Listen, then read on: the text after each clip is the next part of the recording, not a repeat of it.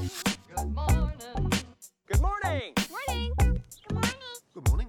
You mean to wish me a good morning? What do you mean that it is a good morning whether I want it or not? Please go away. Let me speak for the love of God.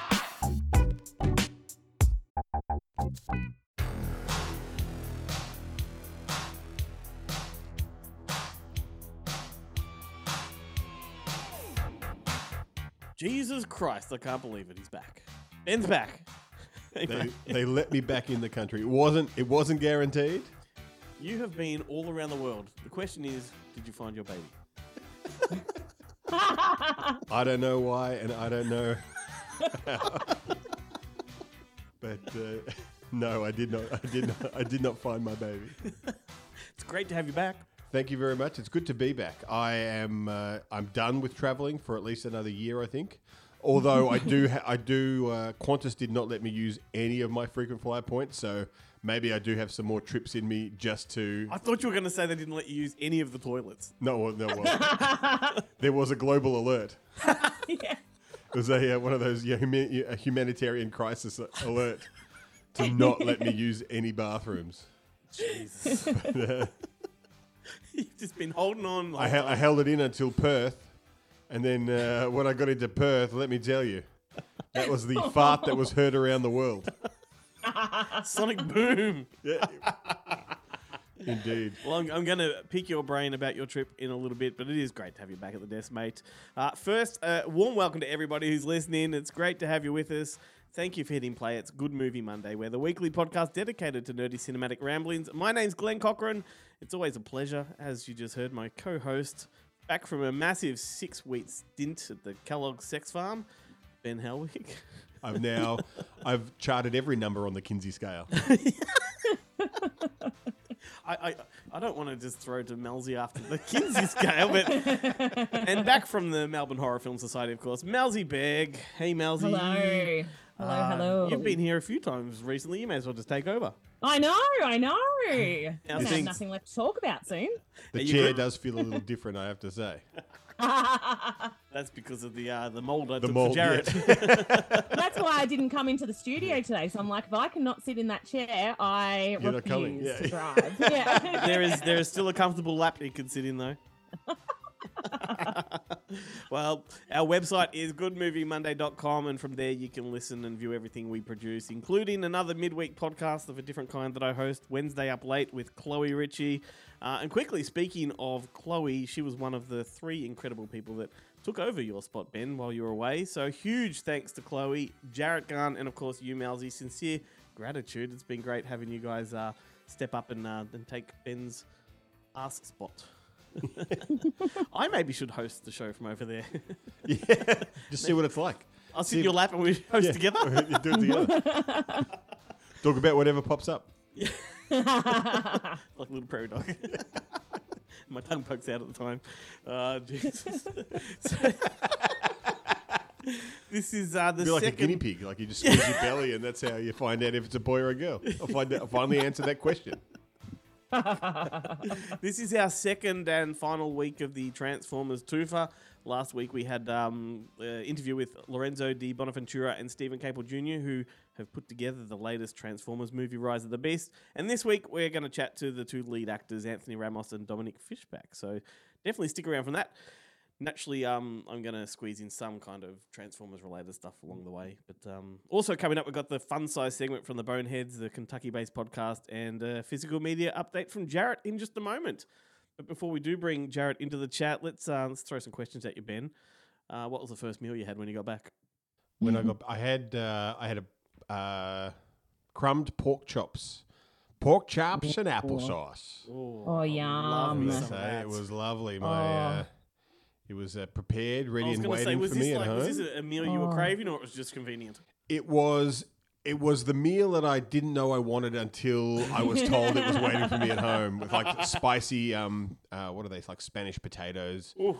It was very it was very filling. I actually I knew that I knew that um because I I'd been communicating from Perth and I knew so I knew that I had a meal waiting so I knocked back the the Qantas in-flight meal which got a like a shocked look from the uh, from the cabin crew Because you take, they took one look at me and went, "Come on." Usually, someone like you would be asking for two, and I was like, "No, no, I don't want it. I don't want it." I was I, by the time by the time I came back, I look. I've flown on a bunch of airlines, and you would think like usually what happens is like when you fly Korean Airlines, like there's always like one kind of Western option for dinner, and then there's like a Korean option. They always do it mm-hmm. for whatever country you know that the airline calls home. There's always that. So Qantas just has two Western options. They're both shit. No pork chop. No pork chop. There was, I mean, admittedly, the one that I the one that I did knock back was the one that actually looked the best. When I saw the, the, the girl next to me eating it, I was like, son Food of a bitch. regrets. Food regrets. oh, hate But that. I couldn't have, uh, I couldn't have fit it in. My wife has food regrets every time we go out. Yeah. Just, order what I want. Just get the same as me. It's always an issue. Yeah, that's what. I do. I literally just copy whoever I'm with. I'm the worst. I like just like loiter around until someone else makes a decision. Then I'm like, oh yeah, that sounds really good. It's just you're setting yourself up for disappointment otherwise. yeah. No, I like to do the uh, the trick is you do the um, no, hang on. Like I'll order this and you order that, and then we'll we'll And then we sw- share. we'll That's share. the other. But then I just vacuum up my meal Oh, yeah. straight away, and then I'm just have half of theirs as well. by, the time, by the time they get to their half, you're completely done. yeah, What Oh, was the- sorry. What was the best meal you had over there? that's a good And by question. over there, you were everywhere. I mean, to tell you what, I didn't have the greatest uh, kind of food experience while I was there. Like there were some things like I, I liked in Cannes. There was a a, a restaurant called uh, Steak and Shake. It was a burger place. There's no real steak, but it's it's a burger place. But that was pretty good, and they, the burgers come in like a a kind of a triangle. A triangle wrapper, so that anything that pushes out the back is all contained. It's genius, a genius idea of, of wrapping paper. Um, but the, I think the thing I enjoyed the most, funnily enough, was in the UK, and I think I posted about about, about the Slim Chickens a couple of times. Was this fast food restaurant called Slim Chickens, I love the name. which is yeah, it's so good, and it's um, it's kind of a it's like the halfway point between Red Rooster and KFC, Right. and they do wings and they do uh, chicken tenders and. You know, they're one of the few places in the UK that kind of do the bottomless soda Yeah, yeah. But I didn't realize I was first, the first time I went there. I was incensed because while they do have Dr Pepper on the soda machine, and I was like, "Fuck Like yes!" fountain drink, you mean? Fountain, yeah, the fountain drink. It's all diet. All the soft drinks Mm. were diet. We're turning that way too. But then I found out it's because in the UK they've put a bloody twenty p sugar tax on full on the full sugar What? stuff. Yeah. So You go down the uh, the the the soft drink aisle of a supermarket in in Melbourne, you'd be hard pressed to find the sugar stuff. Like it's hidden down the back. Everything is just sugar free. Like I don't think I don't think they have like full strength sugar lemonade in the UK. Like all Yeah, of the right. Seven Up and the Sprite and stuff is all like low cal, these are- sugar these are free. depressing times, mate. It was uh, like I mean, if you're gonna drink a fucking soft drink, fucking man, drink the Yeah. full thing, or don't drink it. Or drink mineral water. And that is the, that is the I tell you what the biggest disappointment about the entire trip was, and you know the things that you don't think that you'll miss when you're gone. The Yeah. water in in Europe and the UK is Oh. different. Right. It's not that it's. I mean, it is bad. I didn't like it. Do it. they have the fluoride in it like we do? no, they don't. Right. So it tastes. It tastes weird. Tastes like water. It tastes. Uh, it just doesn't taste I've taste never right. even been to Europe, and just being a flight attendant Yeah. around Australia and close by to Australia, it was the same. Like there were there were some places, I think Sydney, um, there was some yeah some capital cities that or yeah some cities that we flew to that I was just like, okay, I need to take a shit ton of water off because I cannot drink their tap water. Their tap water is is weird. Like, but even the yeah. like, even the even the bottled water is different, and it, like it's passable if it's Oh. really cold.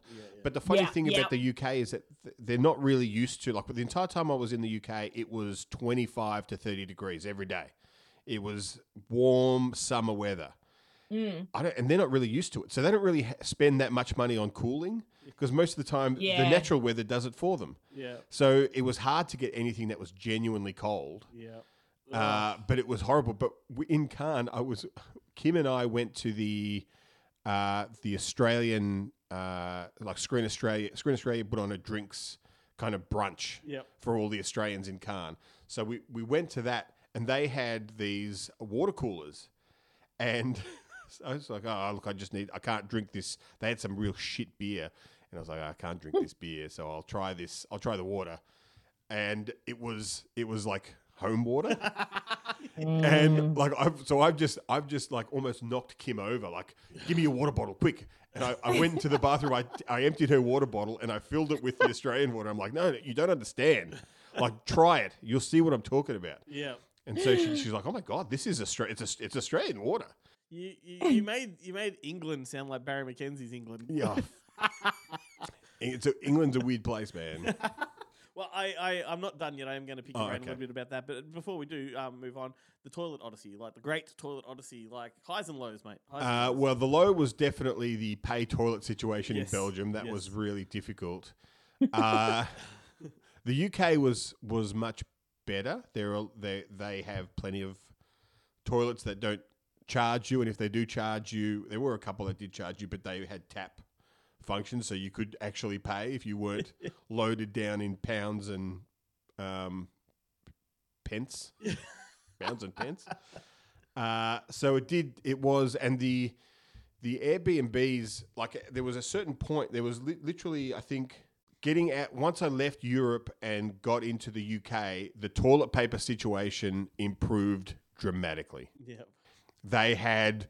It was only double ply, I think, but it was a real like industrial strength prison grade double ply toilet paper that was absolutely magnificent. And I, I always take it. I if you know I always take my own roll just in case you get that really shitty you know air, you know um, airport public toilet grease proof paper toilet paper, which is really Oh, It's baking paper. It's- it's baking paper. It's the worst. it's real bad. Yeah. You know, it's like it's, it's like it's non-stick, and the one time you really don't want non-stick paper is when you're wiping your ass with it.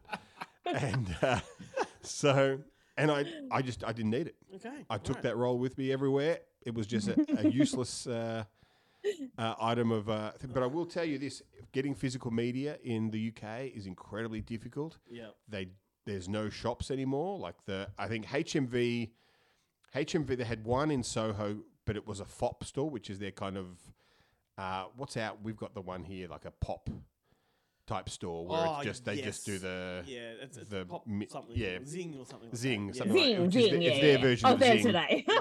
Yeah. of course. They've got Cool holidays, those. guys. Uh, and there was Foyles bookshop, but Yeah. that was that was it. And I asked I asked a local, I was like, "Where can I get DVDs and they Blu-rays?" laugh And at he's you? like, "He's like, you cannot like online. That's it." Wow. Mm. Interesting. Uh, can you believe we're still in intro mode here? Like we're like nearly 15 minutes into the show, Melzy. We haven't even got to Um, you can I yet. just say, just back on the topic of um, toilet paper, I was having a conversation the other night with my uh, nearly almost five year old, and he's going through. I mean, I've always been a bit of a sucker, and he takes full advantage of me and still gets me to wipe his bum. But I, even though I know that he wipes his own bum elsewhere. So the other You night I said to him, I'm long like, as you can. yeah. The other night I said to him, I'm like, look, you really just should do it yourself. And so, and then I realized that, oh, I have like a, um, a basket of toilet paper and, and I could hear him in there trying to reach it. And I'm like, oh God, you poor thing. Like it's not even on the wall. So he couldn't reach it. So I grabbed some out for him and he goes, so I gave him, I kind of wrapped it around my hand for him and gave him a little, you know, a little pile, like not a very neat pile. He un he uncurls it and takes one square. And I go, uh, no, no, no, no. Like he goes, yeah, that's all it is. And I'm like, no, no, you can't only do one square. He goes, Daddy only does one square. And I'm like, oh, well, he's wrong. and that is not enough. And I'm horrified. No. Um, it- like, I am absolutely horrified. This is how life is starting. Like, I mean, as far as I'm concerned, life. And admittedly, it's more of a mess downstairs for me than it would be Oh my for, God. for Ruben. But you start with three, and then you work down to two. That's uh okay. Well, I've always been my family's always had a bit of a thing with how much toilet paper I use, like I how much toilet paper I go through. So yeah, maybe I overdo it. But yeah, there's got to be well, if some happy medium in You here. You never know. The one sheet rule over there might have been paper towel. Yeah. one, one sheet of that is sufficient. this is true. This is true. And yes, yeah, I agree with Like, that. I agree and it with does that. make it. If you don't have a bidet, it makes a difference. If Yeah. you've got one of those bidets, then you, you can't. on the planet. You can't. Look, he, You he was about to have a with one. bath, so I was like, okay, I'll let it go this time. But in a normal situation, But a bath is not what you want a dirty ass either. A No, shower. well, No, this is- shower. I, no, Yeah. I, I think I actually just ended up wiping it. I was just like, no. I just- yeah. I know, and then he, we're back to he back played to you like one. a fiddle right from yeah, the start. totally. But Oh, what you have to tell yeah. him ev- with every wipe, with every wipe, you have to say, "You're going to be doing this for me when I'm 80. You're going to be doing this for me when I'm 80." So is, um, every time I have a- to do it, it's this is a painful. horrific conversation, which is perfect. perfect segue for Melbourne Horror Film Society. Give us the rundown. Yes. Tell people what they should know, and then we'll uh, we'll Yes. throw to a, a bit. So, I mean, we'll probably be screening things that are less, yeah, less horrific than the conversation that we've just had. But I don't know. You never know. Um, so we, you can find out all the information about things that we've got coming up on on our social media sites at Melbourne Horror. Yep. Um, we've got a website, melbournehorrorfilmsociety.org. Um, and the next two screenings for April, we've got um one that I am extremely I think this is one of my like uh, one that I am most excited about like one of my most excited about um screenings coming up so it's actually oh and this is where things are going to get awkward because Ben and I actually have competing events on this weekend Oh. um Uh-oh. but it totally oh the only problem with it really is that I can't come to Monsterfest is the only is the, the only problem with it. I don't think it'll really pose too many problems to too many others. But um but yeah, so this Saturday night, so Saturday, July 8th, we are showing Demons 2. Oh, yes. Oh. And um yeah, so that's at True North in Coburg, and I cannot fucking wait for that. It's gonna be yeah, so much What time is that? That is oh, so the thing is it it um they usually get started about eight thirty because Right. we have to wait until the kitchen closes there and stuff. So Mhm.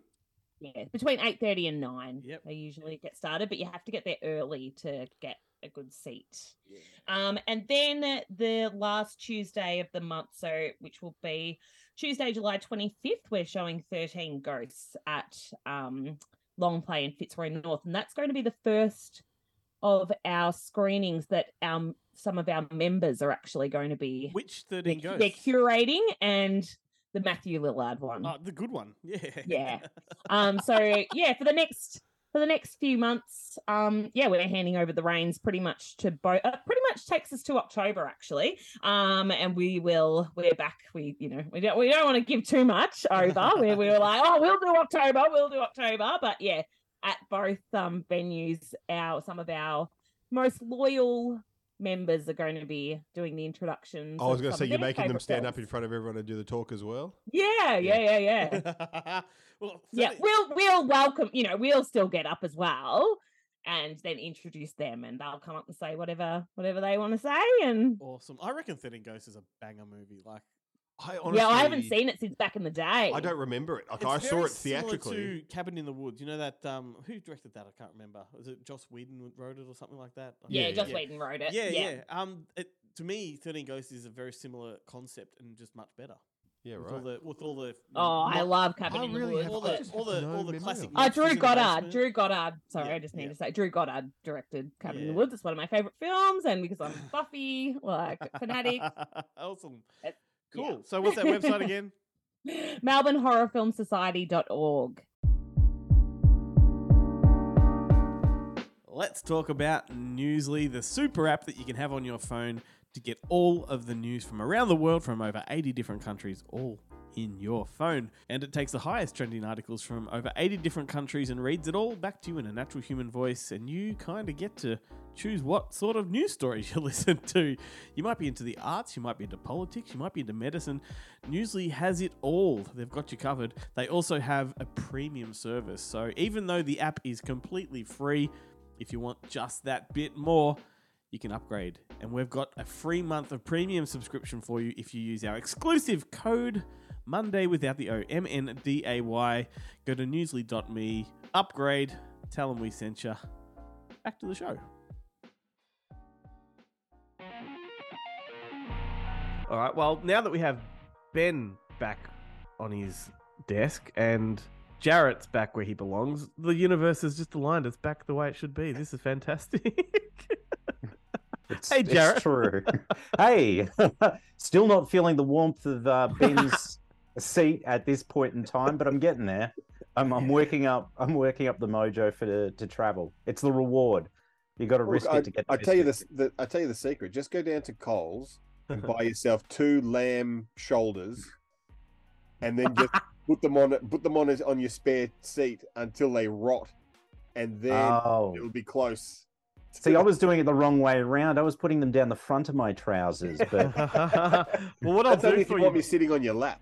Jarrett, I'll make a silicone mold for you. yes, You can take it wherever you want. That's perfect. I love it. I love it. And then if I go to the movies with Ben, I can put it on the seat next to me, and if anyone comes to the seat taken, I say, "What does it look like?" and you can just I'm sit good. on Ben's lap at any time. yeah, well, that's true. actually, I could use it as a booster seat. I'm working. I'm working towards a space truckers square pig esque thing where my my ass just kind of melds together. You know, like I don't know if you, did you ever did that experiment where if you um had a, a, a You want a Uh, web dance? You want a web dance? That's what it is. uh, yeah, like a no, like a band aid. If you put a band aid around your fingers and they were together long enough, eventually the skin would kind of grow. You join Oh. join together. Yeah. No, I did not know that. Well, I'm glad I never experimented with that. That sounds dangerous. you You just got to find a lacquer band will- big enough for your ass. Your skin will grow, and that's what I'm trying to do. Yeah, like I- I'll have to insert like a pipe, some kind of uh, a uh, massive pipe. And Jarrett, isn't it great to have Ben back? Look, it's great. It's great. I have dearly missed him, and I've missed his adventures abroad and and the the tales of what the toiletries are like. Well, toilets are like, not toiletries. I assume they're much the same. Oh, yes. Well, he's you. already he's already told us a little bit about that, so we'll, Oh, good, good. we're gonna move on to what the fuck's coming out this week. What's uh it's a pretty interesting week because we've got one tentpole release and everything else is coming from indies as such. The tentpole release is the Super Mario Brothers movie. Yep. And it's coming out in all the formats 4K, Blu-ray, DVD. Way bigger than anyone could have anticipated. Yeah, huge, gigantic. This thing's a juggernaut. I mean, it's still showing in cinemas and it probably will still be showing in cinemas whilst it's on home entertainment because Yeah. we're moving It's this new week's still school holidays. So, Oh, yeah, and you- the I actually thought you were talking about Umbrella's release of the original film, not the. Uh, I forgot about the new one. well, yeah, I did hear an inkling that there was talk of a, a re-release down the track from Umbrella. So hopefully, if that happens, it's going to be. Um, we, we want that work print in 4K quality. It's not going to happen. I'm, I'm I'm worried they won't be even able to include it on a future release. Why didn't they put that in the Roland Joffé uh, box set? Because he produced it. Oh yeah, of course he did too. Yeah, yeah. Nobody wants ownership of that movie. So Except John Except for Umbrella, obviously, because Yeah. they can make a good buck out of it. But yeah, that one's coming out on 4K Blu-ray and DVD. It's got Dolby Atmos, funnily enough, on the 4K and the Blu-rays, so you don't need to get the Blu-ray, uh, the 4K. But if you do get the 4K, of course, you get that HDR10 grading, and for a movie like this, obviously, that's going to add to it. There's special features, not many. There's four featurettes, a music video, and I think the trailer might even be on there as well. Uh, and yeah, is one of the so- um, is one of the featurettes just on his accent? No, but funnily enough, there is one with Anya Taylor Joy talking about leadership uh, lessons she learnt from playing Princess Peach in the film, which sounds fucking riveting. I can't wait to dig into the whole four minutes of that. Um, so yeah, I mean, it would have been great if they'd actually have done some stuff that tied to the video game franchise a bit more than just featurette fluff pieces that run at about six minutes. Oh, but you know, I would have tried. there's an opportunity for a double dip down the track, I would have fellas. tried to source that very first movie from 1985 that's 60 minutes long and it's only ever been released in Japan. Like, I would have tried to get that on there. That would have been that, but that would have required effort. That would have required an independent distributor to be handling the title. But at this point in time, sadly, it's just Universal. So that's the major release for this week. And then the other distributor that's releasing some good titles out in home entertainment, one excellent title, I should say, because it's Viavision and it's four rooms and it's making its Blu-ray debut locally. Actually, it's making its home entertainment debut because it's never made it to DVD here in Australia. So it's coming out on Blu-ray and it's actually got special feature content on it, which is surprising. It is archival content, but it's good to have it all in the one spot. There's Yep. Uh, a featurette with the directors, then there's a featurette on the making of the film, then the theatrical trailer, and they put it in a nice little slipcase. But it's an all new 4K restoration. But the only thing that troubles me about this whole 4K restoration thing, and they've used it a couple times on their press releases for releases, is where it says 4K scan of the file. And I'm like, of the file? The first time I thought they just screwed up and it was supposed to be film, right? But they've done this about three times. And I'm like, how do you 4K scan a file? Does it mean that the file was 1080p and you've run it through AI to upscale it to 4K? And then and then compressed it down to 1080p for the Blu-ray again? I don't know. But Maybe they just mean the cover. Interesting. yeah, well, true, and it is it is a glossy slipcover, so it does look nice. so that's the one I'm really excited about. In addition to that, they're putting out the Wolf Creek Ultimate Edition. Now, this is the standard edition of the Ultimate Edition, so it's about twenty dollars cheaper, and you don't get the 3D lenticular cover or those six art cards, which is which is more than fine. And it's a good release. I remember I discussed a couple of weeks ago both cuts of the film, all the legacy special features on there, and it's a two disc set because they've got the theatrical and the director's cut on separate discs. So that one's coming out, and it's at a more affordable price point than the previous limited lenticular one that was limited to a thousand units. Then there's a couple like uh, back catalog titles they're putting out. One which has been out before through Sony, but it's been out of print for like a decade, which is uh, Alan Parker's Midnight Express, which I love. Great film, harrowing movie. But the other one's a Blu-ray debut locally. It's been on Blu-ray in the States and the UK for years, but Reality Bites is finally coming out locally on Blu-ray, and it's got all the special features from the Universal release in the States, which is good. Commentary and featurettes and some retrospective interviews. I mean, it's a fucking classic. If you've got time to lean, you've got time to clean. it's a great movie. I love it. Ben Stiller's our Absolute first classic. directorial film. Yeah, and what a run of films he had as well. Because I mean, yeah, he followed it up with the Cable Guy, which I feel like over the years it just gets more and more sort of credit that it rightly deserved back when Yeah, it released yeah, in like it's- and it- '96. it- it's more chilling and disturbing than ever before. Absolutely. I will Absolutely. say, and speaking of cable guy, that when my you laid a cable in Europe. the UK, when I was in the UK, there was was the nothing guy. like like we were we were si- sitting there going, why is it that you have to go to America to see knights jousting at medieval times? When in the UK, where they actually have all the castles and stuff, you cannot. There are they do not have that as a as a thing that you can as an go- attraction. Yeah, that's yeah. Well, I mean, you, you've got an idea there, man. You should possibly look at you know franchising it over there. setting one up. Yeah, I- I like it. in the UK. And then there's a bunch of titles, uh, little little Johns, uh, Friar's Tuck. something. Um, Fries, fries, tuck, get into it. and then the other titles that are coming out from Viavision are on their imprint line, and there's a few. We've got uh, Damage, which is a romantic uh, drama with Jeremy Irons. No, it's it's It's a- full of it's gratuitous sort of sex. nasty, and- yeah. yeah. Introduced I've got to revisit it. I, Binoche's- Binoche's tits to the world, I believe. yes, yeah, absolutely.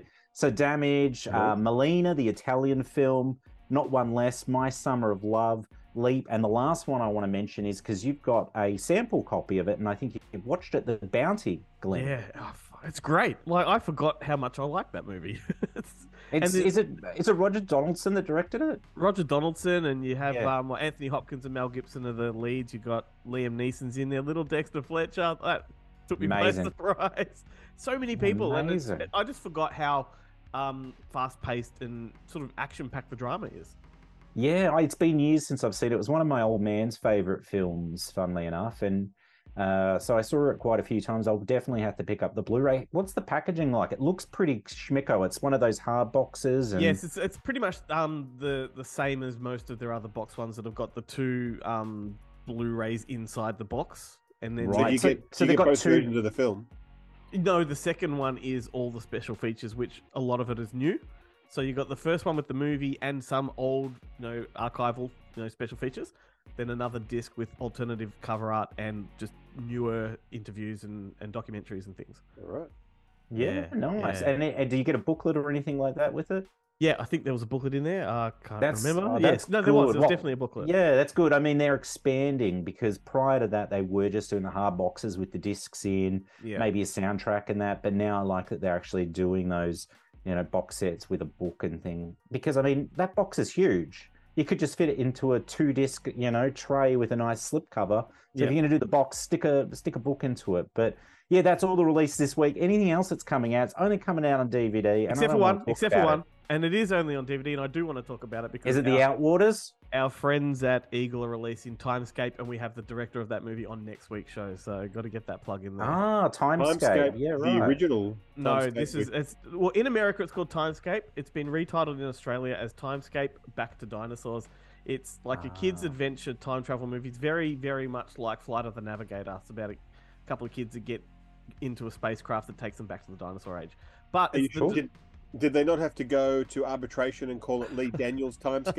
not, uh, Well, not- what I love about this, and look, it, for a kids' film, it's quality. Uh, the director himself is the guy that made Battle for Terra. I don't know if you remember that one from years ago with Justin Long and um, oh, who was he? There's a couple of Hollywood A-listers in it, and he's like a special effects guy that's worked for Lucasfilm and you know James Right. Cameron, and he, he did effects on it, um, Titanic and things like that. So, anyway, he's on the show. on the, week. the recent Titanic, the the one where they went in and no, okay, not that one. no, No, that, oh, one, well- that one bombed. Timescapes. Now, tell me this, Ben. That's the one with Jeff Daniels that came out through CBS Fox or whatnot back in the Yep, day David- on, David on Twohy. video. Yeah. Yes, and then it, it's US titles, the Grand Tour, which I only learned recently because MVD oh, okay. released it on Blu-ray. Yeah, I was Yeah. super Ooh. surprised. I was like, oh, because I thought it was an entirely different film. I was like, how have I not seen this Jeff Daniels film from the early '90s? I followed his career quite closely, and then yes, it turned out it's it's Timescape. yeah, right. I always, I just, I thought it was called Timescape everywhere. There you go. Yeah, no, it's not. And the, the poster art's fantastic. It's all about like time travel tourism. It's, yeah, what a good movie. They remade it with Yeah. Casper Van Dien. Do you remember that? It was called Thrill Seekers. No, I didn't know that it was a remake of that. Well, it's it's the same story. I don't know if they're calling it a remake, but it's exactly the same premise. And it, yeah, Thrill Seekers. Because I had heard of that first and watched it, and then I thought, hang on, they've remade it, and then realized the remake that I thought was the remake was actually the original. They should do another remake and maybe hire Scott Adkins to be in it or something yeah, of that I'm down for that.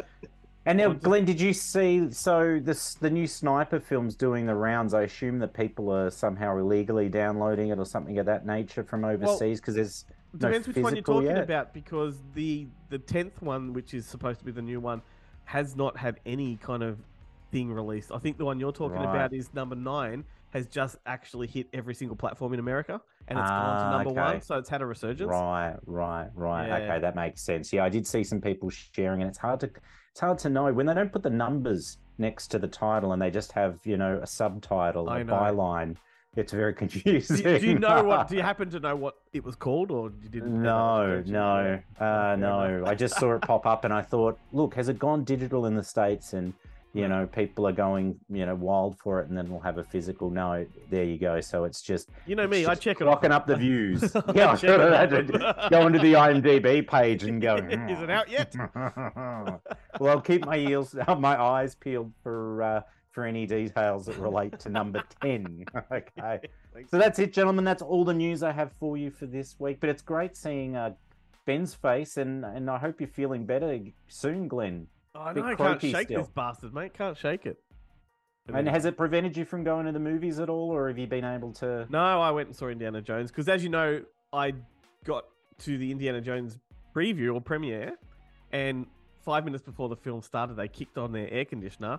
It fucked with my throat, and I had a coughing fit that I couldn't get rid of. And I didn't want to be that guy at IMAX that disrupted everybody.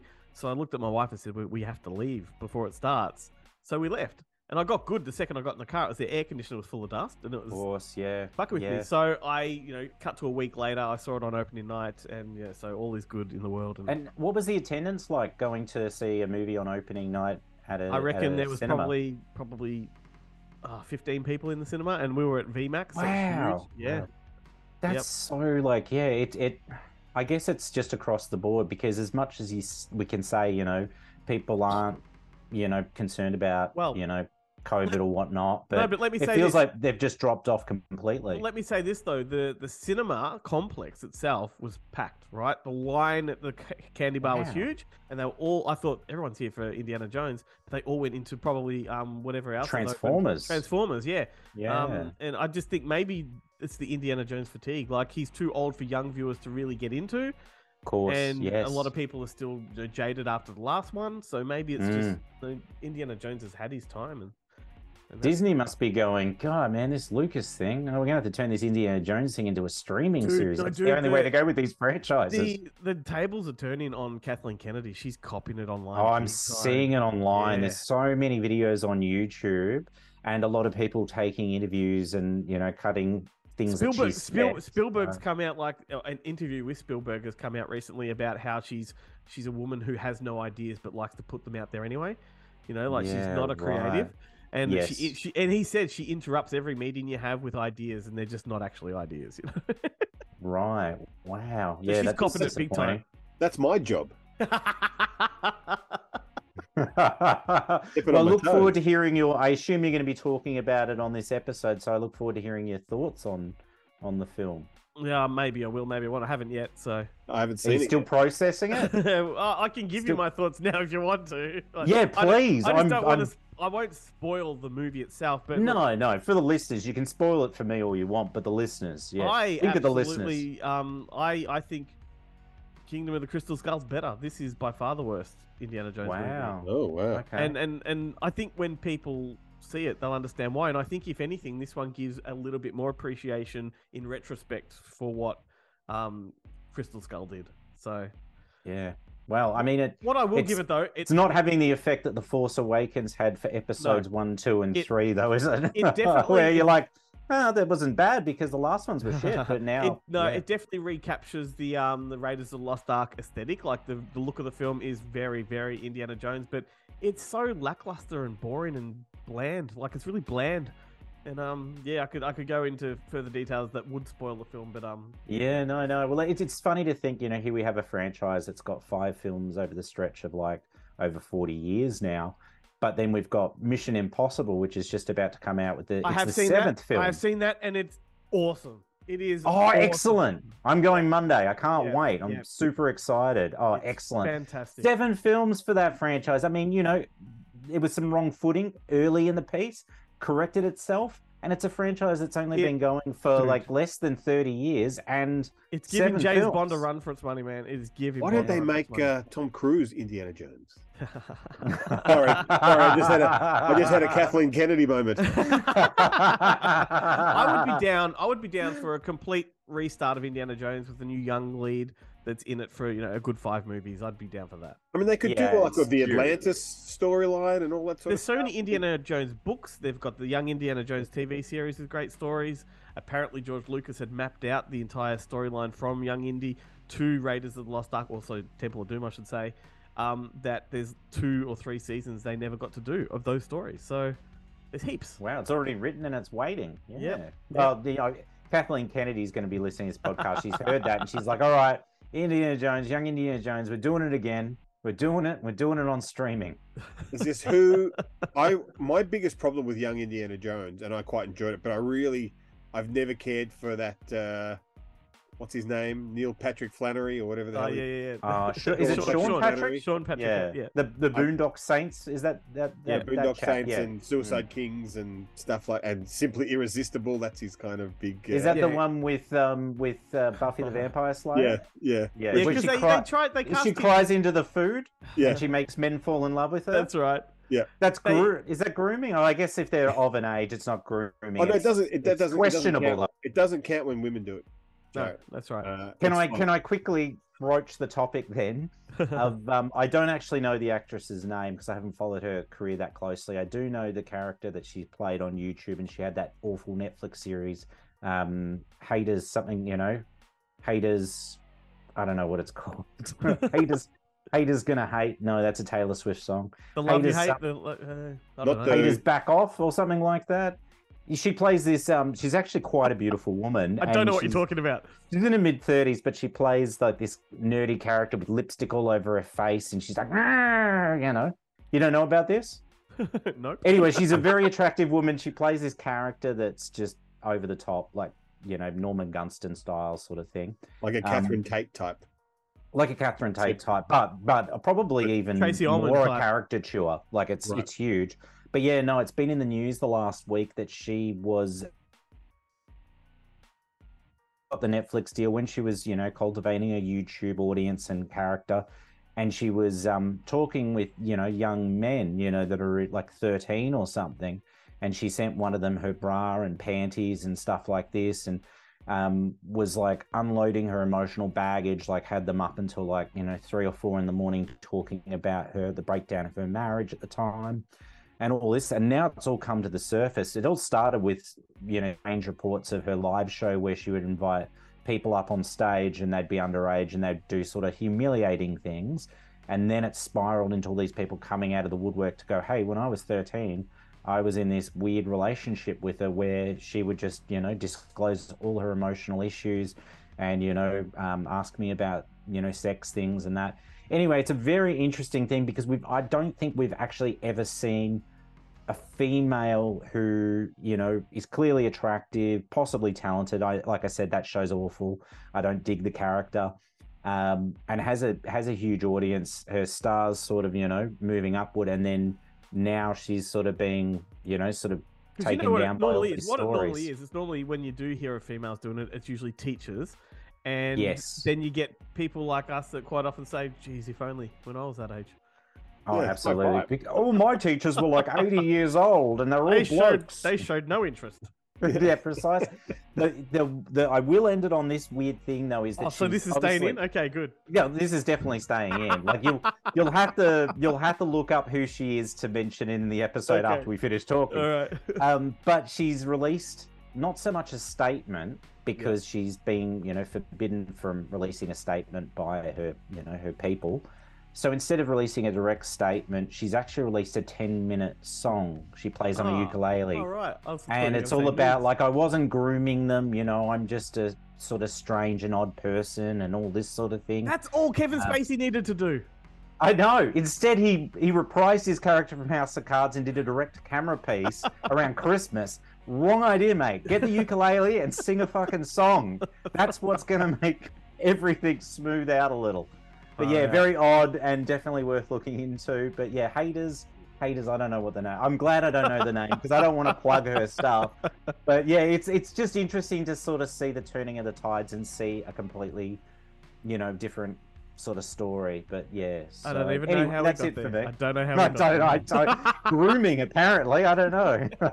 An offhand comment about grooming, and it turned into something like quite a beast. But anyway, Oh. gentlemen, I'll let you go, and uh, I'll look forward to talking to you next week about some upcoming home entertainment releases, of which there's there's a few. Excellent. Thanks, mate.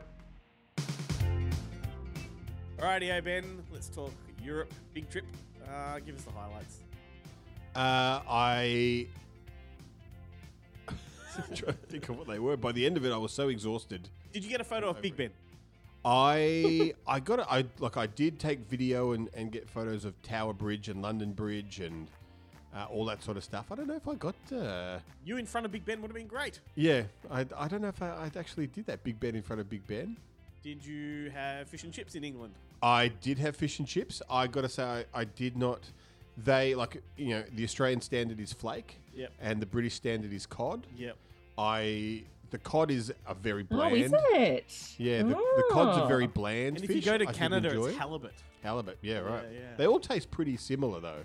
They're all just like a Ah. very they're they're a great fish if you don't like fish. Yes, that's, That's right. kind of yeah. how they Ah. they gateway market fish. it. It's a gateway fish.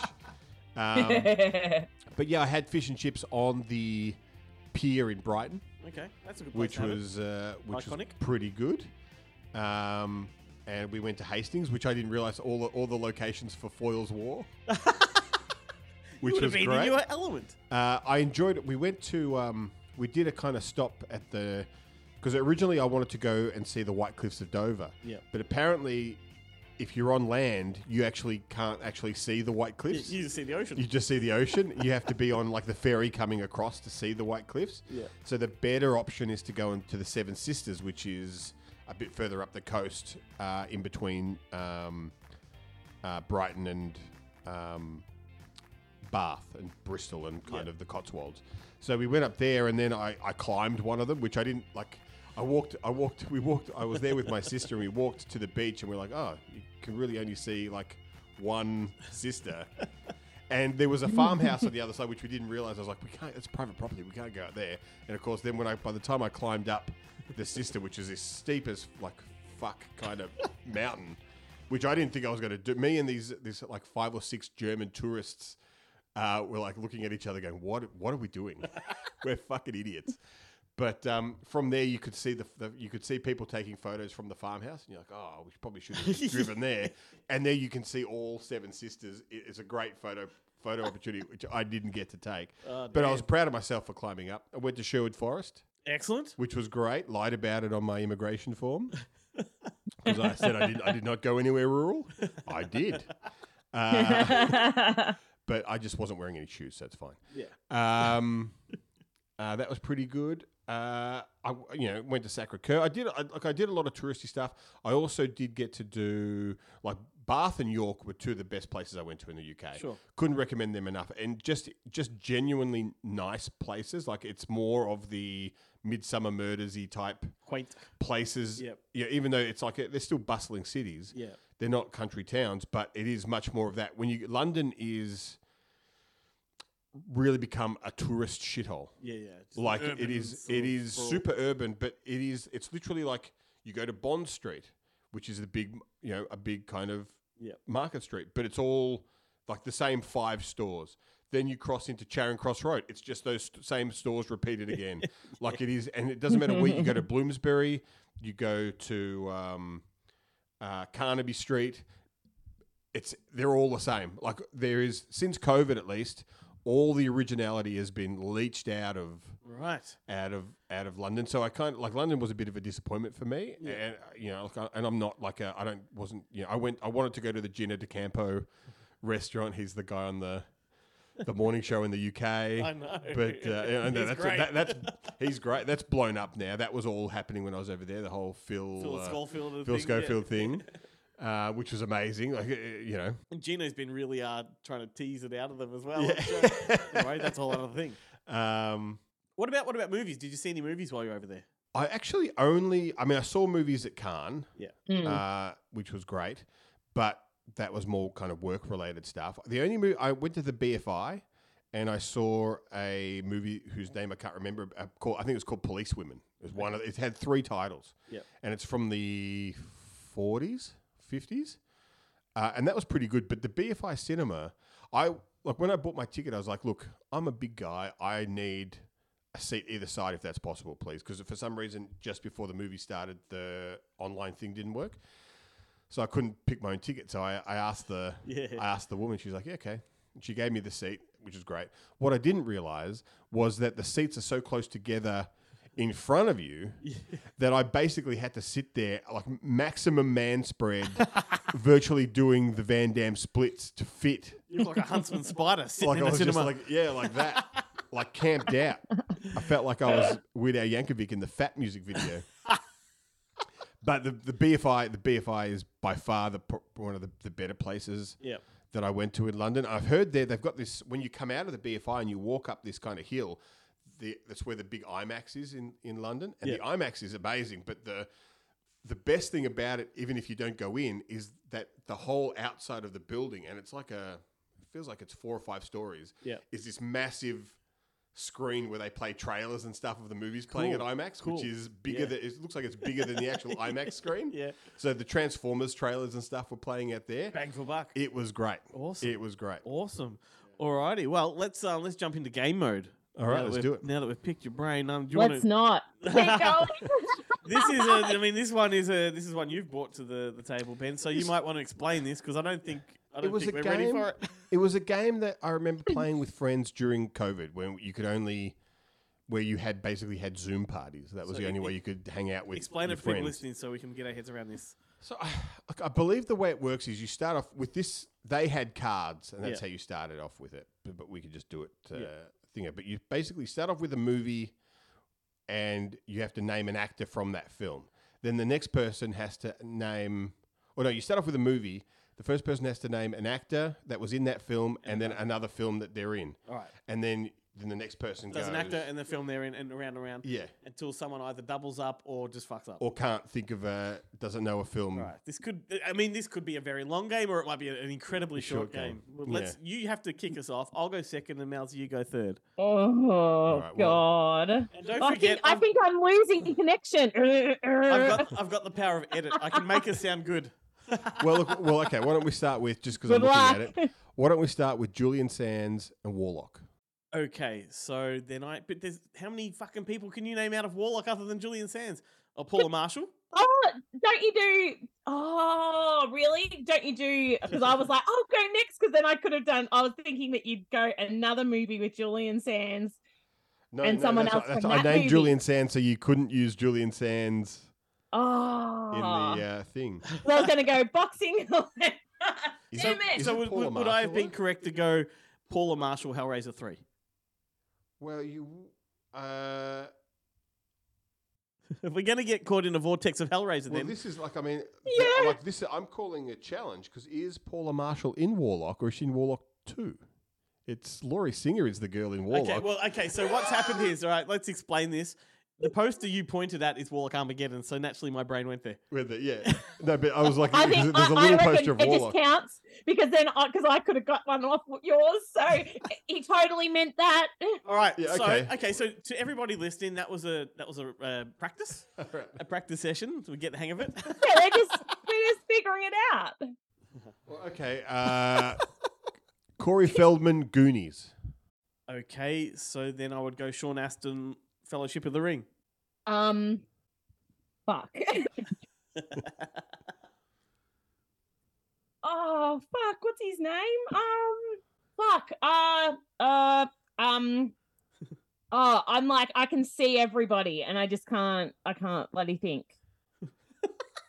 oh my god. Um, hang on, hang on, hang on. Blah blah blah. Die Hard. Um. Uh. It's got me thinking now. Um. Who's in Die Hard? That's in. He died a few years ago. The bad guy. In, Di- oh, no, Die you're Hard. thinking of Harry Potter. Oh, I am thinking of Harry Potter. I said I've never seen either of. I've never seen either of. You've never seen any of the Lord of the Rings movies? Nah, I think I saw The Hobbit at the movies and I fell asleep. Well, I think that's a that's a clear. ba-bong. Yeah. Yeah, cool. I'm So. Elijah Wood was the bit was the obvious. Elijah one. Wood. Oh my god, yes. All I right. was, So couldn't- well I then, was just having a complete right. blank. So, so now, Mousy, you kick Ben off with another one. yeah. Oh, really? Any movie. Um. Oh, It works, that's why this is why it works better with the cards, so you don't have to think of that first one. Yes, yes, it works so much better with the cards. Um, there should be. There's probably something online that would That would um, do it. generate it. A random Yeah. movie net generator, yeah. Yeah. Um, Well, why don't you start with Die Hard or something that you Yeah. see on your Oh, yeah. mentioned?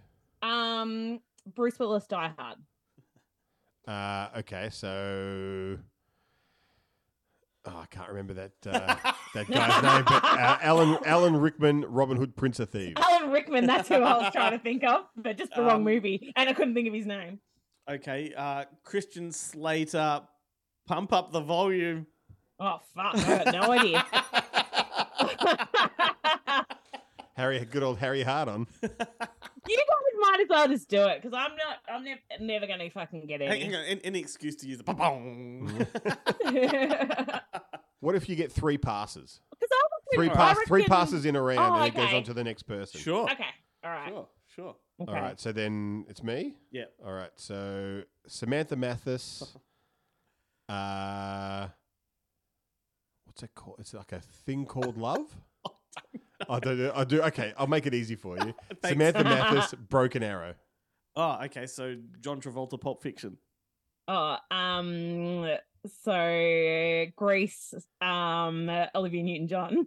No, hang on. No, you've got to choose uh, someone else from Pop Fiction that's not John Travolta, and then a movie Oh, fuck! We are definitely playing this every week. Samuel L. Jackson. Um. He's in it, isn't he? He is. Uh, yeah. Um.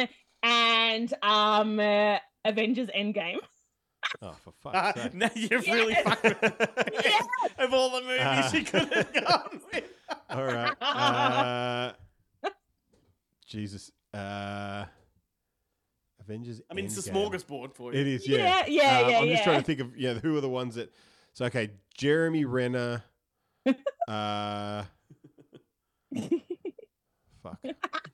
What was the uh, the name of that? That's Uh, awesome. I, I could only think of uh, Tina Fey's fake name for the movie, Explosion at the Wig Factory, which is uh, I know what you mean. Hustle? American Hustle? uh, American Hustle. Okay, so Bradley Cooper, A Star is Born. Um. Oh, there you're fucked. Oh yeah. Fuck. I, it, I mean, no, there's one. ob- There's one obvious one that will save you if you can think of it. I of was it. going to say, there's like a, that's a Oh. smorgasbord too. Oh, because I've never seen it, so I only know of him and bloody um And Gaga, and what's the other? and film Gaga. And what has she been in anything else? I mean, she was in She American has. Horror American Horror Story. And she's um, and she's coming up in the, the next um, Joker movie. Oh, and she was in. oh Uh, she's in Gucci. yeah. yeah. She's in House of Gucci. Another smorgasbord. Like Oh ensemble. yeah, yeah, yeah, yeah. Okay. Um, thanks for answering my question. Alright, so um, then- House of Gucci. uh, which I haven't seen, but I know Adam Driver's in it. Oh yeah. And I do, what did I do? Sixty-five. Come on, Yeah. come on. I was going to say, what's that number? Come up with a. I, I don't know who else is in it either though, so I can't. Uh, Dinosaurs. Adam Driver. Dinosaurs. Uh, Jurassic Park.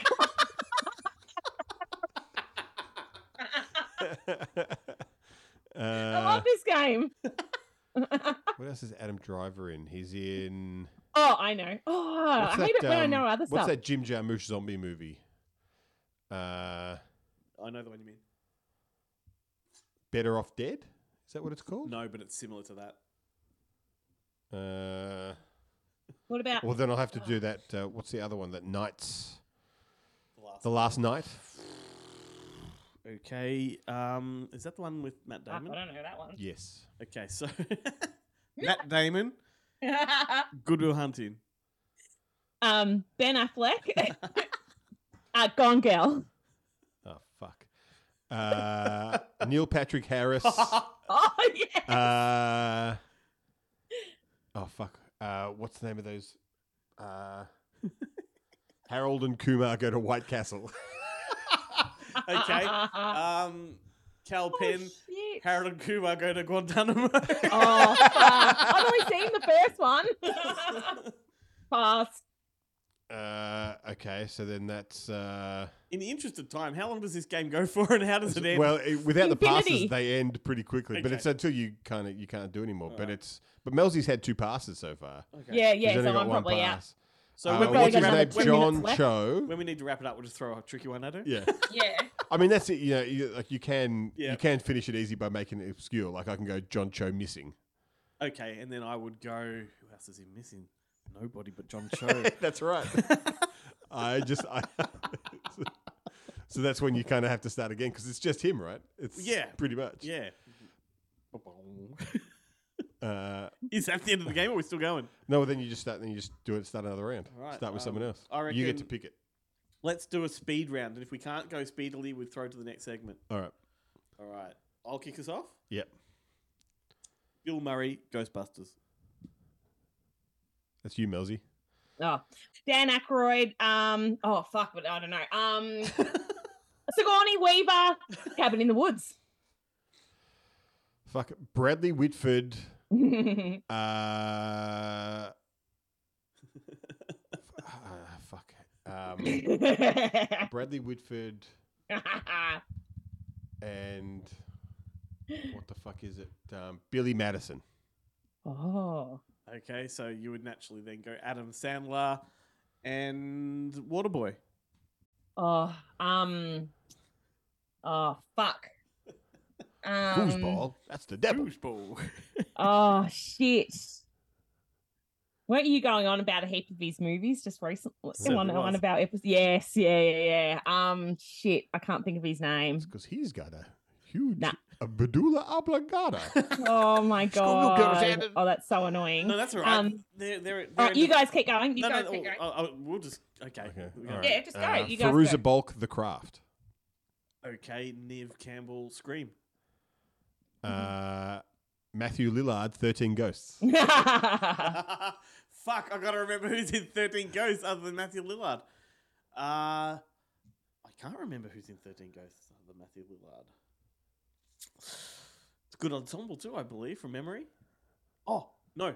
Who's the bad guy? The evil guy that owns the house? Uh, bom, bom.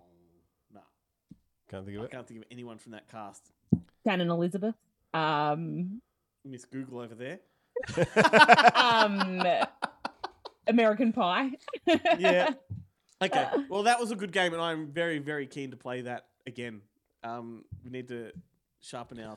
I'll see if I can if I can get the I'll find out the name of the card Oh, because yeah, because that that. because what it was was basically this card deck with a bunch of it was either a bunch of actors' names or a bunch of movie names or maybe it had one of each and they had like twelve different games that you could play with them. Excellent. I'll see if I can find the name of it and, and- and, uh, Nice. get that game All right, maybe we can do that when Melzy's on next. definitely. Right.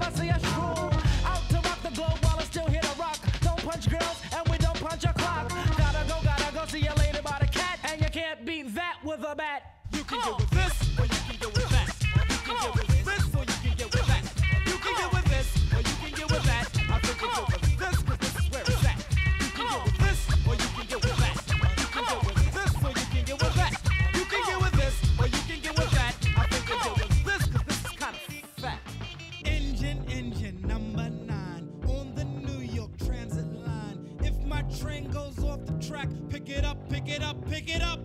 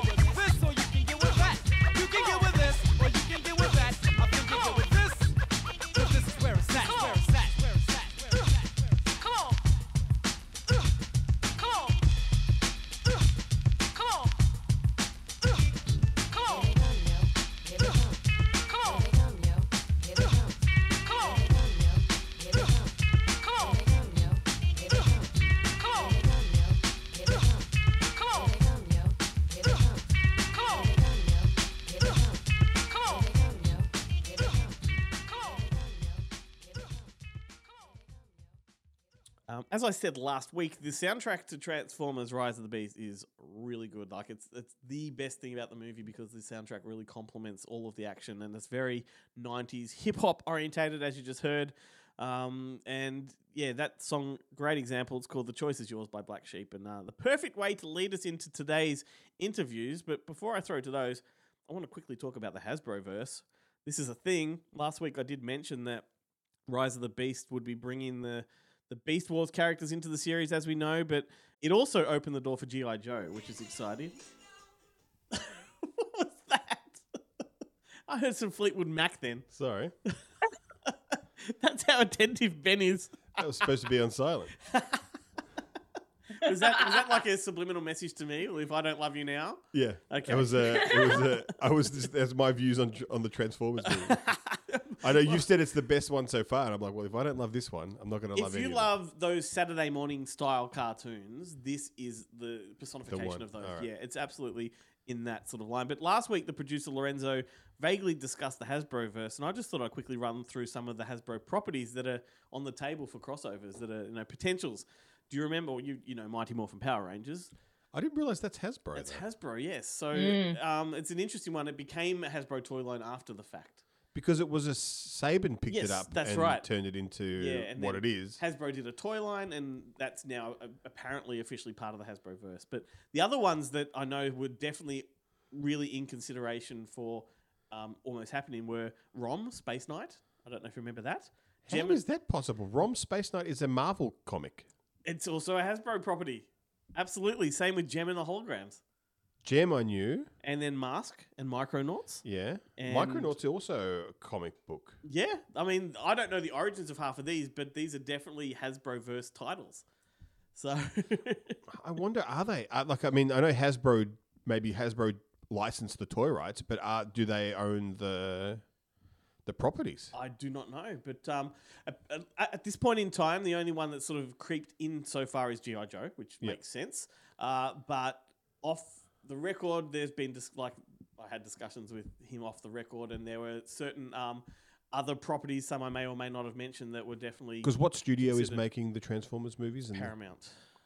So Yeah. they are very much not Disney. Yeah, that's So right. that is interesting. Yeah, and as I said last week, this is Transformers was Paramount's attempt to own a universe like Marvel Yeah. had and and whatever else. They you always know. pick these like shit ones though. like I mean Hasbro like I mean Hasbro you could you could with Transformers GI Joe Mask Yep. Centurions Yep. if that's one of them I'm not sure who actually did the Centurions cartoon but you know Well- they are all of a theme Yep. so they could work Well, this has been dubbed. Together? This has been dubbed the five property Hasbroverse. So Right. five properties, you know, merging at some point in time. Um, but like I said, at this point, But then, know, even as a kid, when I was playing with these toys, I couldn't play with GI Joe and Transformers because if a GI Joe, like that's how I lost most of my GI Joes because like they get punched by a Transformer and I would throw them into the next door neighbor's backyard. well, let me tell you. I mean, the Transformers: Rise of the Beast is in cinemas now, so a lot of people will have seen it already. And the the connection that they've made with GI Joe to Transformers is very good. Like it's a it's a legitimate, uh, plausible connection. Um, but here's something interesting. Well, that's because tra- GI Joe has no personality, so you can just shove it into any any universe where there are men in it. You can have GI Joes in there. Did you know, believe it or not, back in the 80s, My Little Pony was in the Transformers universe. There was a crossover comic book called Friendship in Disguise. That does not that that does, does not surprise me. Was there also like strawberry shortcake and uh, Care Bears? I think the Care Bears crossed over with a few people. You know, knowing that that happened, that My Little Pony and Transformers did merge at some point, I went ahead and watched the My Little Pony movie recently, hoping that I would enjoy it enough to recommend it on this episode. I did not. did not. No. But like seriously, what if the Transformers? You know, if they blast off from uh, what is it? Uh, what's the the world called? The um, uh, emo- Cybertron, or whatever yeah, the hell it is. that's right, Yeah. They blast off from Cy- the the Autobots are escaping the Decepticons. They and they land in the My Little Pony verse, and the whole reason they turn into cars is because they they're robots in disguise. What is their disguise in the My Little? Po- are they turned into Float, ponies? A float. a horse float. A horse float. yeah. Yeah, Yeah. that's yeah. Anyway, let's throw to this interview. The two lead actors got first up Anthony Ramos and then Dominique Fishback, uh, and then uh, we'll, we'll join you on the other side. Who are you? We are the Maximals, and we have the power to fight what's coming. What the hell are those things? Let's end this.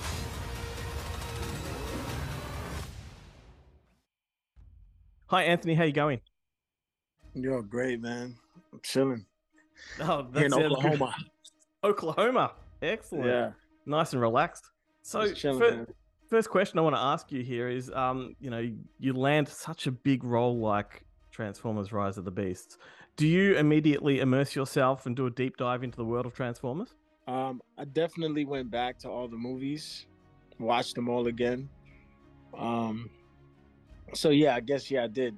To answer your question, yeah, I dove back in and um, watched all the films again, and um, just like really, really tried to figure out what this world was gonna be like for these characters, for the, especially the for the human characters, for like Noah, Noah specifically. You know, like okay, he's from if if it's set in New York, where in New York? Okay, Brooklyn, where in Brooklyn? Bushwick, Brook, Brooklyn. You know, which is actually where I'm from. Like I worked with Steven Caple, keep the you know our director to really like, really really get kind of figure out who this guy was on a personal level. You know, like all right, he lives with his mom and his brother. You know, like even down to the casting of his brother. You know, I did a movie with Dean Vazquez. Uh, uh, we did In the Heights together. So I was, you know, even even with the casting of of my little brother, you know, Steven's Mhm. like, "Yo, we're thinking about these guys." Oh, I'm like, "Oh, Dean is the one." You know, I just knew, you know, I know Dean. Um, he's really special, you know, like that kid, you know. So, Mhm. you know, and just like it was really like we worked we worked together to really figure out what the world was gonna be like, especially for the for the human characters, you know, and and uh and I think um so yeah, I really I, I dove in, man. I, I I dove in for sure. Yeah, right. Um, is it a daunting prospect taking on or being sort of brought into such a huge blockbuster franchise? Um I don't know. I mean, I guess, right? I mean, I don't know. Nah. Nah, Because confidence.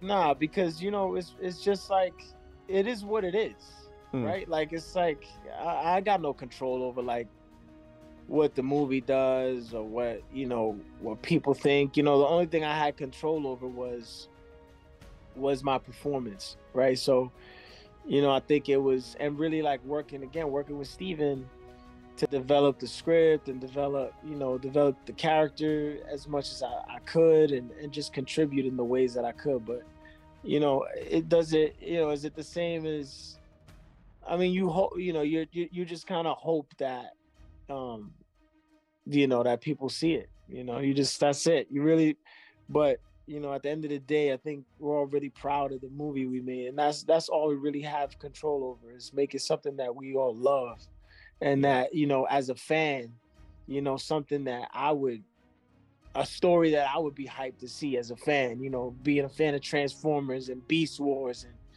you know um uh you know seeing characters like unicron be introduced to the to the uh um you know to the story and and having new elements of just cool shit that humans you know humans being a part of the fight in a way that they've never been before in any of the Transformers movies, and you know, and um, having you know Puerto Rican and African American lead, and, and having characters like Tobe Nwigwe and Pete Davidson and Liza Koshy and Michelle Yeoh and MJ Rodriguez, just you know Peter Dinklage, like all these this this mixed bag of characters like that. That for me as a fan just gets me hyped, you know. So so I think that takes away the if I think about it, it can be daunting if I think about the the franchise itself. But when I started thinking about all the things that we did in this film, it feels like a new thing, which makes it less daunting to me. Yeah, well, that's awesome to hear. Um, I mean, I know there would be a lot of people shitting themselves when they get the when they get the call and told that they've got the lead in a brand oh, new I was definitely I was definitely shitting myself for sure. I mean, I was I was nervous more than anything. I mean, I, I it was more just like I just don't want to fuck this up. You know, Yeah, I just, yeah, I just want to do a good job because I really care about this and I actually love love this this franchise. You know, it was more yeah, kind of like that. So yeah, I mean, yeah, yeah, it was. I guess it was daunting, but then you the, the more you think about all the cool opportunities there are um, in the in you know to make it cool is it just you kind of forget a little bit. Yeah, Or I love hearing that. Yeah, um, I I absolutely loved uh, Bumblebee, and I thought that was a really really good reset for the franchise. Um, Yeah, what- such what- a great movie, man. Yeah, it is. What can uh, what can fans expect from this one um, if they love that one?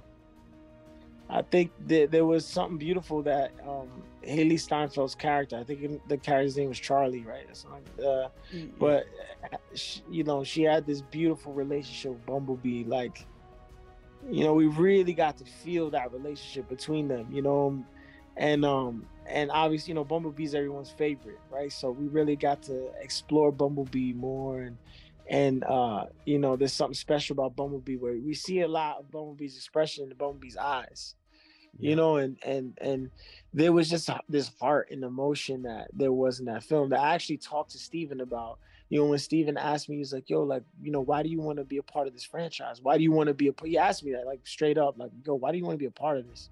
Mm. I, I want to really bring the heart to these movies, man. Like, I want these movies to be more than just like, not to say that this was what they were before, but you know, I'm saying like with ours, I really want to take the heart that we saw in Bumblebee. Mm. You know that like that that intimate these intimate scenes between you know these beautiful like moving scenes between Bumblebee and and and, and Hailee you know, and, and, and take the the sentiment of those scenes mixed in with the big ass visual effects and the crazy sh- stuff that people expect when they see a Transformers movie, right? Along with all the new characters and the big war battles and just all the fucking fire VFX, you know, and, and combine those things, right? Like, you know, like Bumblebee was very story driven. There, there weren't as many like crazy battles and things like that. And I was like, in our movie, you're gonna see a lot of that shit, a lot of cool visual effects. I mean, you saw some in the trailer, even the last Yeah. trailer. It was my first time seeing some of those sequences, like that sequence with you know Bumblebee coming flying down and the fucking thing going over his face and shooting the, the Transformers before they transform, and Yeah. then you know Rhinox crash the camera following Rhinox as he's with Arcee on on on top of Rhinox and Rhinox is thrashing through all these motherfuckers. And then Arcee jumps off the camera follows Arcee and she gets in front of Wheeljack. They start blasting these motherfuckers but it starts with the um, on Primal. Like that Mm. shot was insane. When you Yep. see Primal Primal bites the head off of this transformer the camera pans down to Rhinox. Like that shit we're gonna get all that was like what I was dreaming in my mind. Like yo crazy insane sequences like we're watching the craziest war movie between robots on top of that with the most beautiful like heartfelt scenes you know between the characters especially the human characters and the transformers we just want to care about the humans you Yeah, know? yeah. we really want to feel like we need them you know a lot of fans are like oh you know we, we really want a transformers movie without humans and i'm like we really want to show the fans like you can't have a transformers movie without Hmm. without the humans you know because Yeah. because he's because it's called transformers it's not called transformers and humans Yep, yep, yep. I mean, yeah, uh, your enthusiasm has me completely pumped for this movie. And you've talked about Steven Caple Jr. a few times now. He's a really unexpected director for this one, having come off sort of your more dramatic films like Creed um, and, and stuff. And I spoke to him recently, and he was like a kid in Candyland when it came to Rise of the Beast. Like, yeah. Can you d- describe what it's like to work with him? And do you have a really good rapport with him? Oh, that's my boy. That's my brother. Like you- we we you know we we created this special bond on this movie. You know, like we you know we we're over six months in it. You know, we, you know you it's either you get close to somebody or you you like yo I'm cool if I don't ever work with this person again. Mm. You know, and and went the other way. You know, I went you know it's it's um you know I have I have this like like wild respect for him like admiration you know like i look up to him you know kind of thing like just his work ethic and and um his focus and his attention to detail and um his care like yo really bro his care for for the work Yep. is is is is yo it's unbelievable like I, I just i feel it's unfortunate that people will never like so many people will never get to see how he made this movie you know Yeah. you'll get to see behind the scenes you'll get to hear interviews but you know you'll never get like i wish people got to see what i saw him Yeah, do sure, sure. you know like even in the editing room with him like working with the team and like yo can we actually can that can that ball with spikes on it that's attached to a chain coming out of this transform can it extend a little further actually as opposed to that feels a little short you know can you know if it extends a little further it'll have more impact or you know or, or watching him like he's doing the choreography. I'm like watching him as he's editing. I'm just sitting there just you know spectator. And he's like making sounds like like swoosh sounds with his mouth and shit. And like like making the the kind of the shape of the the way he wants the sword to go up instead of across with his hand, and like kind of showing these guys, like I'm just like he's like, yo, can the sword go like down and over and across the arm as opposed to just through it? You know, like I'm like, yo, this guy is an animal, bro. Like this dude is mm-hmm. literally, this dude is like for real beast at his Awesome. job, being a director. Awesome. You know. Awesome. Yeah. I would I would love to just chat with you for ages, but I have been given the wrap up, so I do have to let you go. But thanks so much for chatting with me, mate. It's um, it's been a pleasure of mine.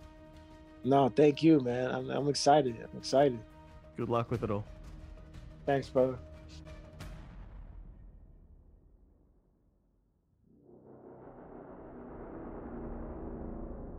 How are you, Dominique? It's great to be chatting. I'm doing well. How about you? Very good, thanks. Hey, you're um you're kicking goals all over the place right now. Um, you've been in some incredible titles, but nothing has been as big as the blockbuster of uh of Transformers. Did you find it overwhelming stepping into this franchise? Uh, no, I actually didn't find it overwhelming because I tend to approach every character the same way, which is I have to find what is their internal motivation and the thing that they care about, and then I latch onto that. So if I think if I think about external factors, then I might uh I might uh what's the word like uh trip myself up. I might overthink um instead of being present, which is really important. So I didn't think about that it was a Transformer movie or that the magnitude of of the world watching it. It was more so how do I honor this character, and if I honor this character, then I'll honor the story, and then I'll honor the fans. That's how I Yeah. approached it. Well, that's that's wise. Uh, but I I mean, at the same time, like it is, it must be a, an amazing feeling to land such a big movie. Um, can you can you recall the moment you got the gig? Like, what did you do to celebrate? Well, I actually was on set filming The Last Days of Ptolemy Grey with Sam Jackson when I officially got the news I was going to do it. So I, I had to kind of go back to set and, and be that other character, but I was just extremely excited. And I, I told all the crew members that have become my friends that were like waiting to hear if I got it or not. And then, uh, but when I initially did my chemistry test with Anthony, uh, after the chemistry test, I did a video journal where I was saying, I think I really got it. I think I really did it. Like I gave, I gave my all. I was so excited. Like I, I was breathing so heavy. I was like jumping up in the air, and I was I really feel like I got it. It would have sucked if I didn't, but I really felt in my spirit that I got it. So that's like the moment more than officially what I did after officially getting it. It was more so the feeling that I had after doing the chemistry test and feeling like, wow, I think I think I, I got it. I think I'm really gonna be the female lead of Transformers. Yes, that's the stuff I love to hear. Did what was your, what was your whole knowledge of Transformers before making the movie? Um, I had just seen this, the the first couple of them. I knew there was a cartoon. I didn't. I never watched the cartoon. I was too busy in romances and wanting and wanting to find the love of my life at like twelve and fifteen. So there was that. But but uh, I watched the first one and I and I was a huge Disney fan. So I watched Even Stevens a lot and I watched how you know so I became a star from doing Transformers and I watched and I was like, man, I want to do something like that. I always wanted to be an actor. So I said, I got to do something like like Transformers, and I didn't imagine that it would actually be Transformers. So that's really is the cherry on top.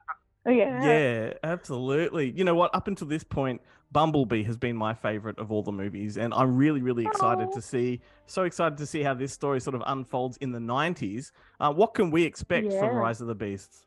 Oh, well, definitely new characters that we haven't seen yet, not just in terms of the humans, but you know the Maximals and the Autobot and like different Autobots like Mirage. Mirage Mhm. is such a cool, uh, such a cool character. I also have a soft spot for Bumblebee, um, but Mirage is also really cool. And I think too, like again, we haven't seen Brooklyn kids uh, get put in scenarios where their their whole reality is shifted because the unthinkable happened, Mm. like aliens or robots or cars turning into something else. We we've seen it happen from different perspectives, but never from this perspective. And I'm excited to for the world to see it from these these two kids uh, from Brooklyn. Oh, I'm really excited too. Um, the other thing I wanted to Same. ask you is that Michael Bay is the godfather of the Transformers franchise. Did you get a chance to meet him? Oh yeah, he came to visit us in Peru. Oh, we had amazing. dinner and we got yeah, we got had dinner, we got to talk. He came to set. a couple of the days, and it was really nice. Yeah. Um. What's he like? Is he like? Did he have much input on the film, or was he more there as a casual observer, just to make sure it was all going going well? I don't know. I don't know what him and Steven, you know, Steven Caple Jr. I don't know what they talked about in private, but with us, it wa he was just observing. He was very celebratory that we got to to um, put our take on it. Yeah, cool, cool. I um I recently I recently spoke with Anthony and Stephen and Lorenzo, um, and they Nice. told me that that filming in Machu Picchu was the biggest highlight for them. What was your highlight making this one? Uh, biggest highlight. I mean, in fact, there's so there's so many, but I guess my biggest highlight is uh, An- Anthony and I we we knew each other before we did Transformers, um, and we used to meet up in Brooklyn cafes and say, okay, what are we gonna do together? Like it has to be epic, even if we have to write it ourselves. We never imagined that we would get to be these characters in Transformers. So every time I think about that, that really blows my mind.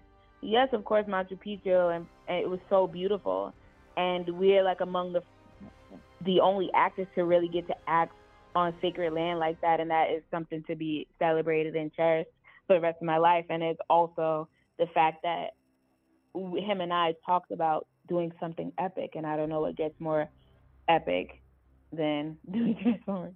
I know, like where do you go from there? You've like you've you've literally hit the peak. That's it's amazing that you two have uh, got to do this together.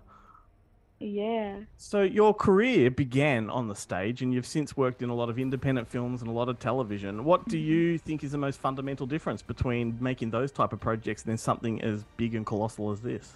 Uh, the fundamental difference. I feel. I honestly feel like Transformers and doing something like Transformers is more is closer to being on stage than doing an indie. You know, it depends on obviously the the con the concept and the director's eye, but I say that to say, you know, there's n- obviously there's no robots there. You Mm. everything is imagination. You really have to use your you use your imagination, and that's the thing with theater. A lot of times when you're in in school, the teacher gives you a monologue, and you have to create the world by how you speak the lines. You have to see things that aren't there, and and the audience has to watch your eyes and believe that you're witnessing or talking to somebody right in front of you that they know isn't there when you're doing a monologue. And so it's really about the imagination, and that's similar to being on set with a green screen or being in Peru and like they're saying, okay, here's Prime, and here's here's uh Airazor, and now I'm emoting to something that isn't there, and I'm I'm talking to something that isn't there, and I feel like that's real closer to a stage than maybe an indie film That's or a really television that's, that's a really good take on it. I love that. I love that. I never thought of it that way. Thank Um, before I, I let you run, I just want to ask, um, like the movie is about to be released to the world, and are you prepared for all of the craziness that's about to hit you? There's going to be so many junkets and appearances, and the fandom is crazy and nuts. Are you ready for it? Uh, you know, I, I, I believe that I am. I think there's certain things that you you can't be prepared for if you never experienced it. And there's, I mean, there's very few actors or people in the world who have experienced something to this magnitude. Even there was sometimes in Peru when Anthony and I are running through the, the jungle at like uh, 110 degrees weather, and we look over at each other, and I realize like there's no other person in the world who can say they know exactly what it feels like to do this thing right now but him Yeah. like i share it with another person so i i think like i don't i have no idea what it's going to be like. People keep asking me that and i think i'm ready. I don't know but i'm excited. I feel like um you know i've wanted to be an actor since i was a kid. I was watching it and i think the way i watched it and the dreams that i wanted to reach I knew that they required that level, like the, the, the things that I saw for myself meant that my life would change in a similar way to doing something like Transformers. So I think I've spiritually and mentally always kind of prepared myself for something Yep. like it. Yeah. Well, um, you, and so, but when it happens, we'll see. I have to let you know. you've uh, certainly deserved whatever good stuff comes your way. Hey, it's been uh, an Oh, absolute pleasure to be chatting with you. Congrats on the movie. I can't wait to see it. And um, yeah, good luck. Thank you so, so much. It was great talking to you too. I'm ready about the rain. Welcome to Bonehead Weekly Fun Size. That's been Chad Jennings. We're sorry. We're Bonehead Weekly in the rain. Yeah, yeah. Literally, So, you can take anything and just add "in the rain," and you have an '80s love song. Milli Vanilli did it because they blamed it on the rain, bitches. So what we're going to do today is talk about movies that take place on desert islands, desert island pictures. Now, Dun, dun, dun. I wanted to do Robinson Crusoe on Mars, but I realized technically not a desert island. Nope, that's a planet. It's a desert planet. I mean, I would give it to you, but the other That's thing okay. is, it's, it's not really a desert planet because he's there's other people on the planet. I know the whole thing's bullshit, but let's talk about Castaway, one of my favorite movies and something I've talked about several times on here because Did- Robert Zemeckis is a genius. Castaway, James, we need to keep a tally. I think Castaway has replaced Children of Men. I'm just saying. I'm just going didn't to want to use it, Chad, beforehand, but it really is my favorite desert island film. I don't care that much about the Robinson Crusoe family. I don't care that much about the Swiss family Robinson Crusoe family. I don't Hey, care hey. about Madonna getting swept away that much. I don't Oh, see, that that's much what I was gonna say. Joe, or you're blue or being- green or Don't whatnot. listen them all. Don't list them all. That for wasn't. That's what I was going of to you say. all I were was gonna gonna pick you- those. You've ruined it. I was going to bribe uh, Glenn to replace Cast with Swept, so it sounded like you love Madonna. Now, who's Yeah, next? they, it brought James. It brought her and Guy Ritchie together. We've only got five minutes. James. Uh, you know what? I'm I'm going to go with something uh, that I think is a classic, and if you don't like it, screw you. It's uh, The Lord of the Flies. Yeah. Oh man, that movie's so god depressing. Which I was going to go now, Chad. I hope I'm not stepping on your toes. My backup was the Island of Doctor Moreau, but I think Lord of the Flies wins out. Well, yeah, because Yeah. Lord of the Flies is so depressing. Yeah, Kids are awful. yeah. Yeah. Lord of the Flies. It's it's an island, and boy, things happen there. Yeah. Chad. Don't get Piggy, fond of Piggy. Go, go, Piggy, go. So you both brought up two classics, and I want to bring up yet another classic of a, of a desert island movie. Uh, and this actually is what happens if you're put on a desert island and you're being hunted by a neo-Nazi. I'm talking about John Leguizamo's The Pest. Oh. That's also not the first time that this has came up.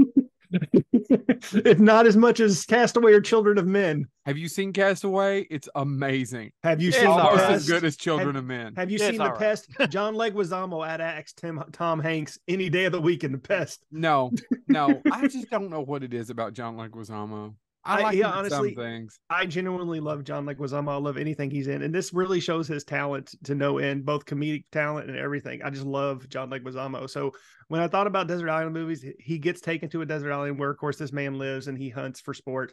So I had to bring up John Leguizamo's The Pest.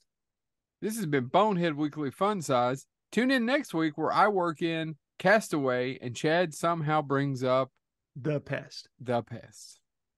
And don't forget James's favorite author, Hunter Thompson. Chad is pretty much on the money there, I think. Fucking Ben. oath. but you know what? I've got to Fuck say, you, though, Wilson. However, John Leguizamo, like he's become Hollywood's number one fuckwit. Like, ain't got a lot of time for that guy. Really? Everything now is about diversity for him, and he doesn't. He refuses to watch the new Mario movie because there's no Latinos in there. It's like they're Italian, and you played one of them, and it doesn't make any Yeah. sense to me.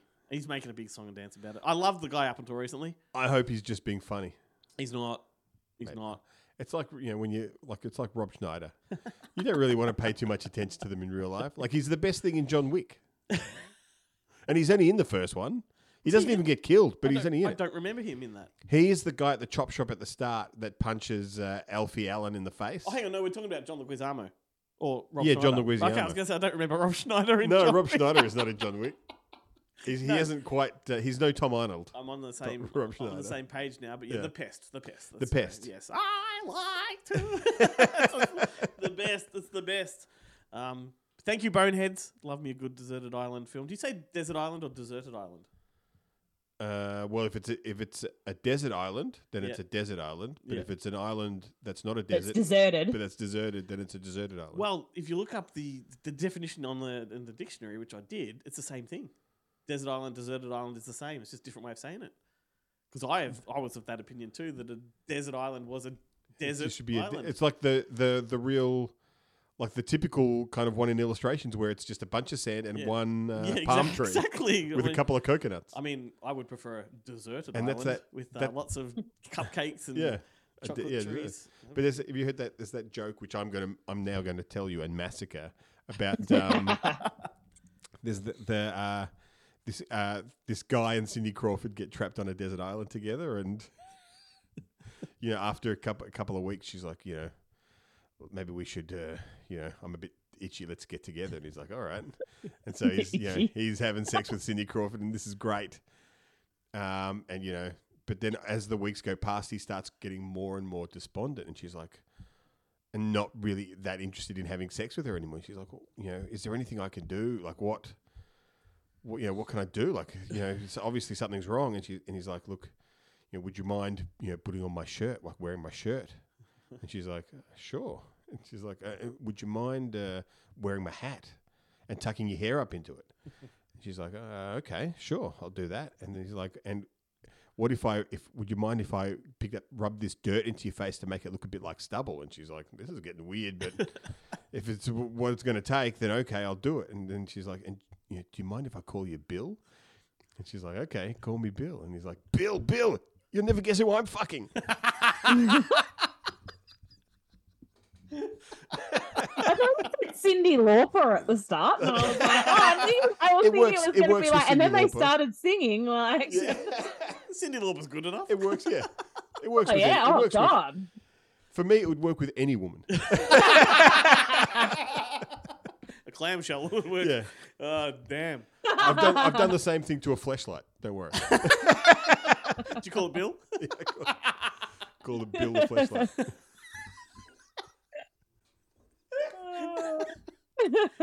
I'm gonna have a coffee fit. wow. Okay, I don't know how to transition now.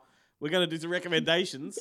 Um, and look, this week I do want to pay some kind of tribute to Julian Sands because obviously they just they just um announced that it, you know confirmed that it was his body they found up in those California mountains five months after he went missing. So that's very sad.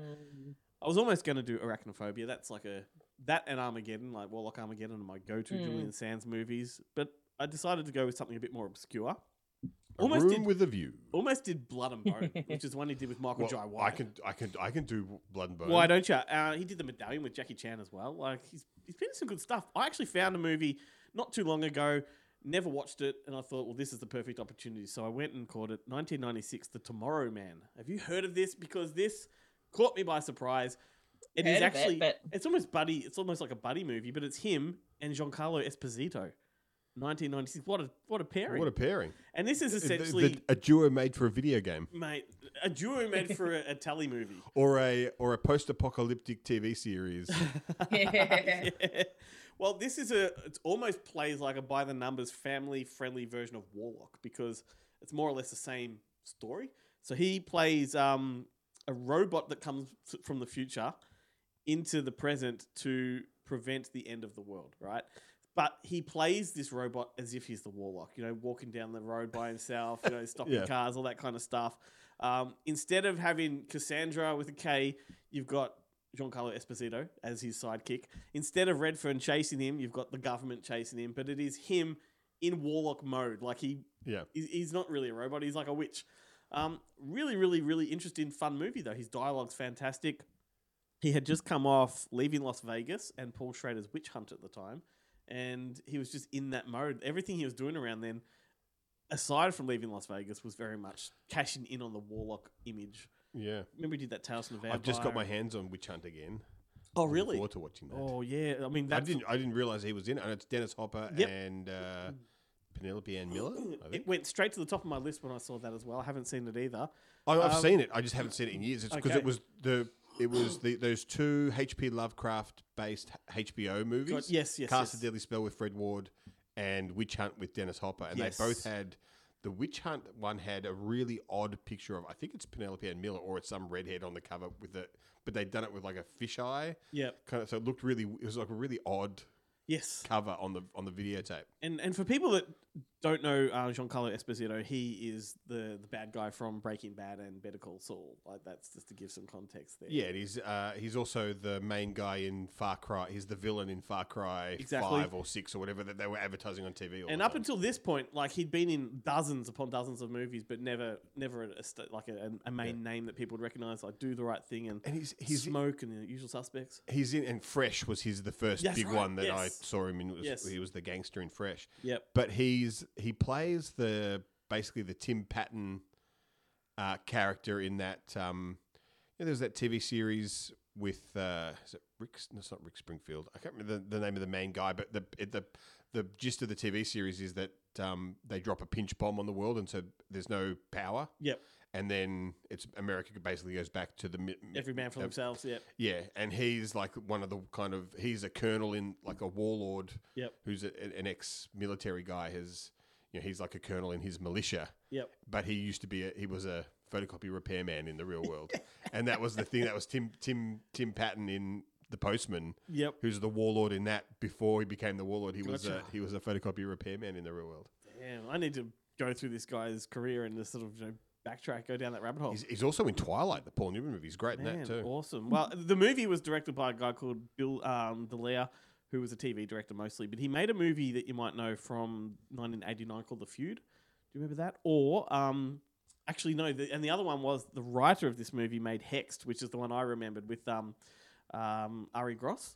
1993. I do remember Hex. Yeah, Yeah, great poster, and that Yeah. another one. I, I go down these rabbit holes and I discover movies I'd forgotten about, and they go straight to the top of my list. They, they mean, may Ar- be future recommendations. Yeah. Arye Gross is a really interesting. Yes. Like he's got an interesting kind of catalog. Was, wasn't you- he in Minority Report? Was he the, the husband at the He's start? He's the husband, yeah, at the yeah. start. But I always thought that he's he's every time I think of him, I think of him as as the guy who played cousin Larry in uh, Perfect Strangers. Perfect Strangers, but it's not him. Yeah. And I always think they're always com- competing for the same role. Yeah, totally, totally.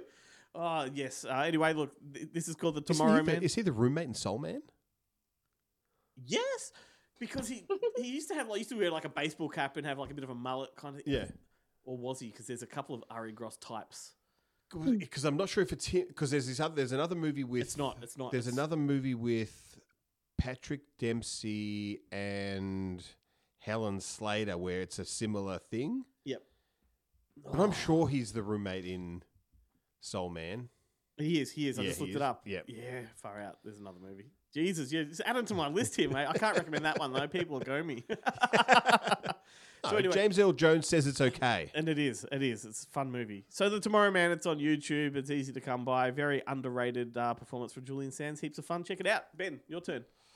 Uh, well, like, I I mean, I could talk about Blood and Bone just to keep it on the Julian Sands thing. So why not? Blood and Bone is a fantastic film. It is. It was released by I think I think by Eagle here It might have been. because it used to be on the wall at Griffin Entertainment. They had the poster of it. Yep. Basically, typical, typical DTV type of poster. Yeah, Yeah. It's a Michael J. It's it's a Michael J. White film, and he he's essentially a he's a guy called Bone who, while he's in prison, this guy helps him out when he's trying when the, like a bunch of prisoners are, are, try, are going to shank him in the in the toilet. Yeah. Um, and he kind of lets Bone know, and because Bone's like a martial arts expert and kicks the crap out of them. Yep. But he's grateful for the warning. But then this guy and this guy basically because he he tipped off Bone, he gets shanked himself. And like his dying wish is, you know, when you have, look after my, you know, check in on my wife, make sure she's okay. And when he gets out, he goes to try and track down the wife, and the wife has become like a drug addicted um, girlfriend of I can't remember the guy's name, but he was he was in the bill. Mm. He's a British guy, but he's playing an American in this. He's in the bill, and now he's in Chica- he's like the fire chief in um, Chicago Fire. Yep. Um, and he's got a he runs around with a giant samurai sword. But basically, he is like this kind of underworld drug dealer kind of figure who's got uh, you know that uh, you know that huge guy who's in all of the Adam Sandler movies. He's in um, Longest Yard. Who, who does it? I love little Mikey. That that guy. He's Bob Sapp. Bob Sapp, who's like famous. He's an MMA fighter who Yes. who always looked tougher than he, he was. He always He kind of looks like a Tracy Morgan type. yeah, Yeah. but but a big muscly Yeah, version of it. yep.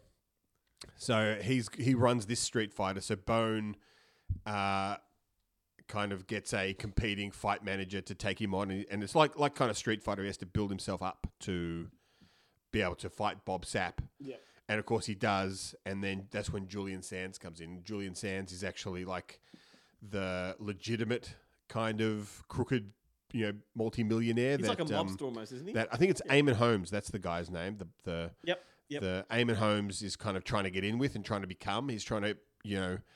Uh, get past his street criminal activities and become like a white collar criminal, and uh, you know, it, and it's basically so it's just a se- a sequence of kick-ass martial arts fight scenes like street fights. Gina Carano pops up Oh, for a bit favourite, as yeah. like um Mhm. and, like her her bit is great because like the guy that he he chooses to be his manager when they're kind of first when he's first kind of hiring him he's like uh they're watching the other fights and then it's like he goes oh no you see that girl there she's really hot yeah I used to, I used to date her and then she has the fight with Jenna Carano and Jenna Carano like beats her face in and he's like and Michael J like she's not hot anymore like, it's a great bit It's directed by that guy that made uh, "Love and a Bullet." Do you remember that movie? And it was like the I lead do actor remember was like Love and a Bullet. Treach, like the, that was Yeah. the actor's name, Treach.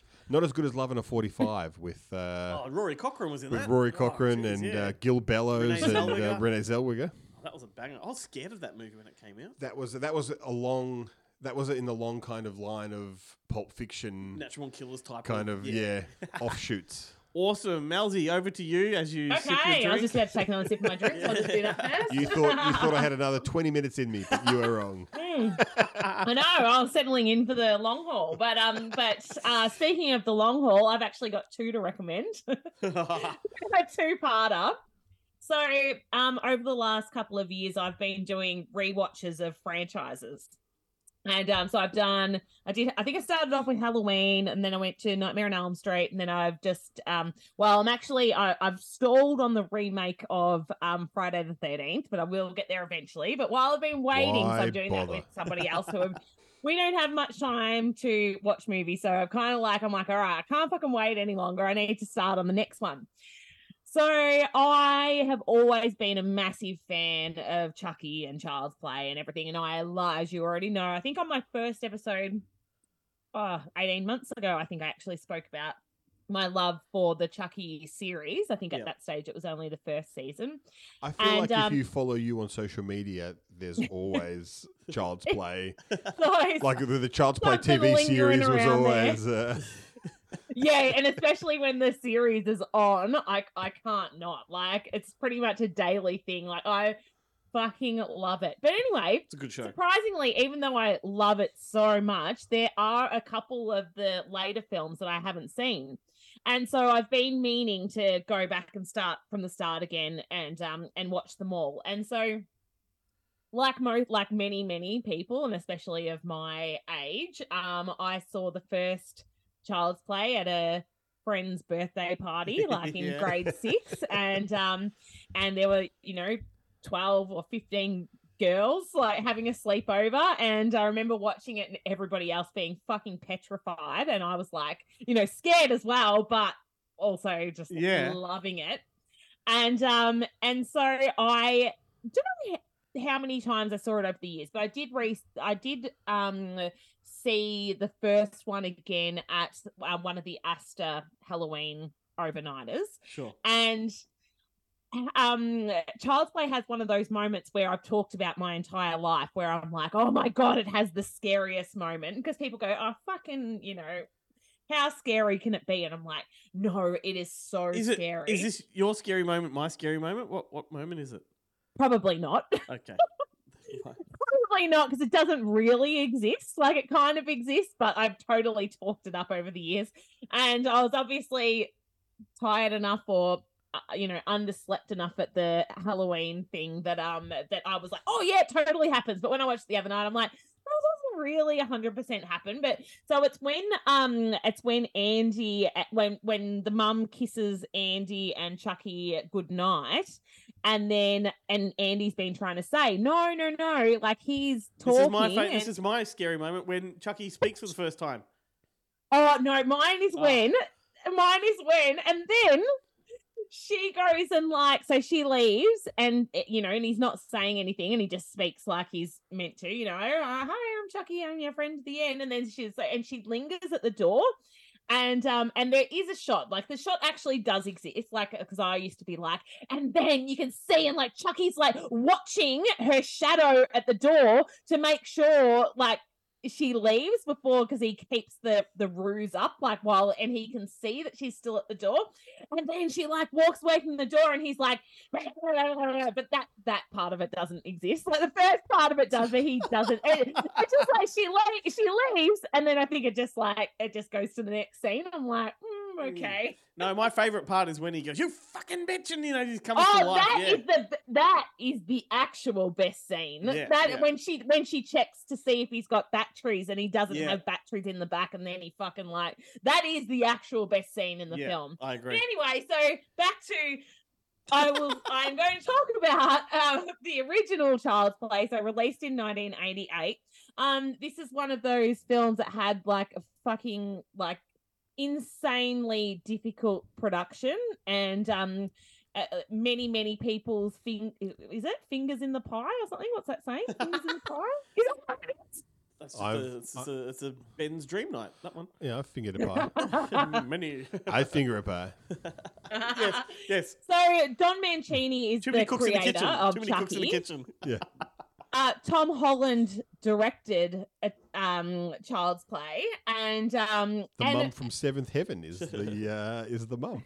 yes, She's yes, she's exactly. also she's also the woman that helps uh, William Shatner and Spock uh, save the whales in Star Trek uh, Five or whatever. it is. Search no number three, I think. Oh, four.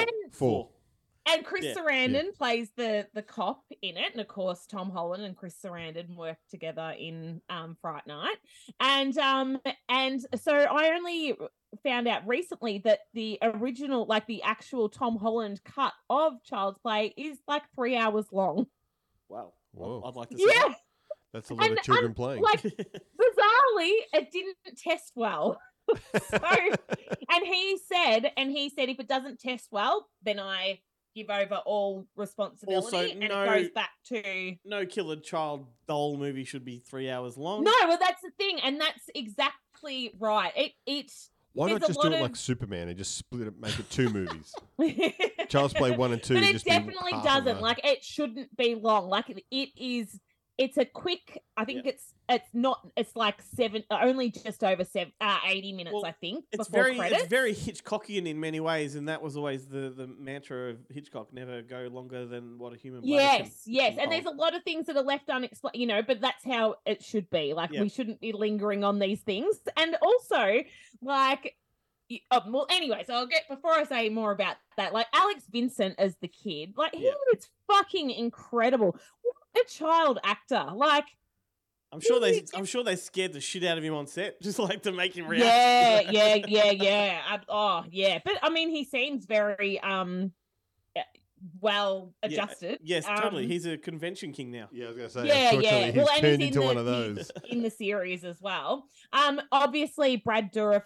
Um, this is the one that you see him as Charles Lee Ray Yep. at the start of it, and um, I mean he is Chucky. Like there is.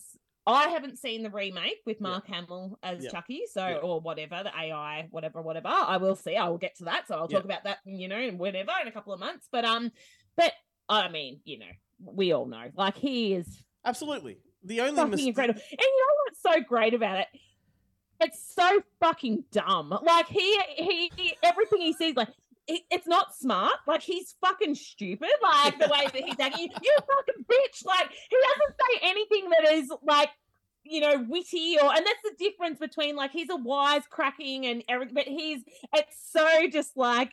Just you know, down and dirty, like you whore, like blah blah Well- blah. You know, like he, it, nothing smart about Because, it. no, it's the- just the, like the, the power of it is putting those words into a child's doll's mouth. That's what. But he's also like a pretty low rent criminal, isn't he? Like, He um, is, yeah, exactly. Yeah, that's what I mean. Like, and and he He doesn't, no it never genius. No. strays from that. Like, he never, his character never strays from that. Like, Yeah. he just is who he is, and um, yeah, it's so good. But everybody in it is fucking like taking it seriously. Yes. Like that's one of the best things about it. Like everybody is committed. Like, Like, the, the, the police procedural committed. stuff is great. Like Yeah. it's, it's played like a noir, you know. And this is another thing with them not lingering on it as well. Like every child's play, like every child's play is just like, okay, at the end, bang, cut. It's the end because it's just like nobody's gonna believe anybody. Like you're actually, even though you make it out alive, you're fucked. Like your Yeah. life is over. And okay, so then I'm gonna go on to Child's Play Two. Which is one of the best I- sequels of all time.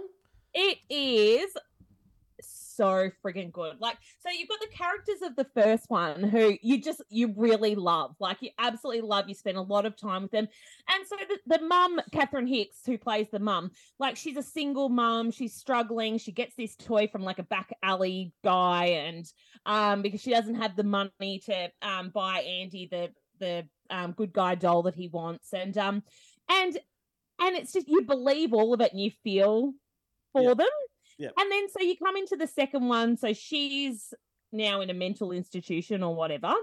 And he has gone, so Andy's now gone into the foster care system. And so he goes um, to a foster family. And this one, and this is where, you know, you get the sequel thing of where we up the kills, Yep. we up, and we don't spend as much time with oh we barely spend any time with like the family that he's with or anything so the mum that he goes to is um what's her name from um from Agnew. uh, werewolf Jenny um, in London. Jenny Agutter. yes yes yes yes yes so she plays the mum and then the, the dad's like a super well-known actor as well or like you know character actor Yeah. as well but um kyle is so andy's i think Graham. like eight Gerrit Graham. yeah so um, Andy's like from, eight at this the stage, I think, and then Christine Elise plays Kyle, which she's like seventeen. She's almost out of the system, and she fucking so she was like in Beverly Hills, um, nine hundred two one zero and stuff like that, and she is fucking cool as shit. Like,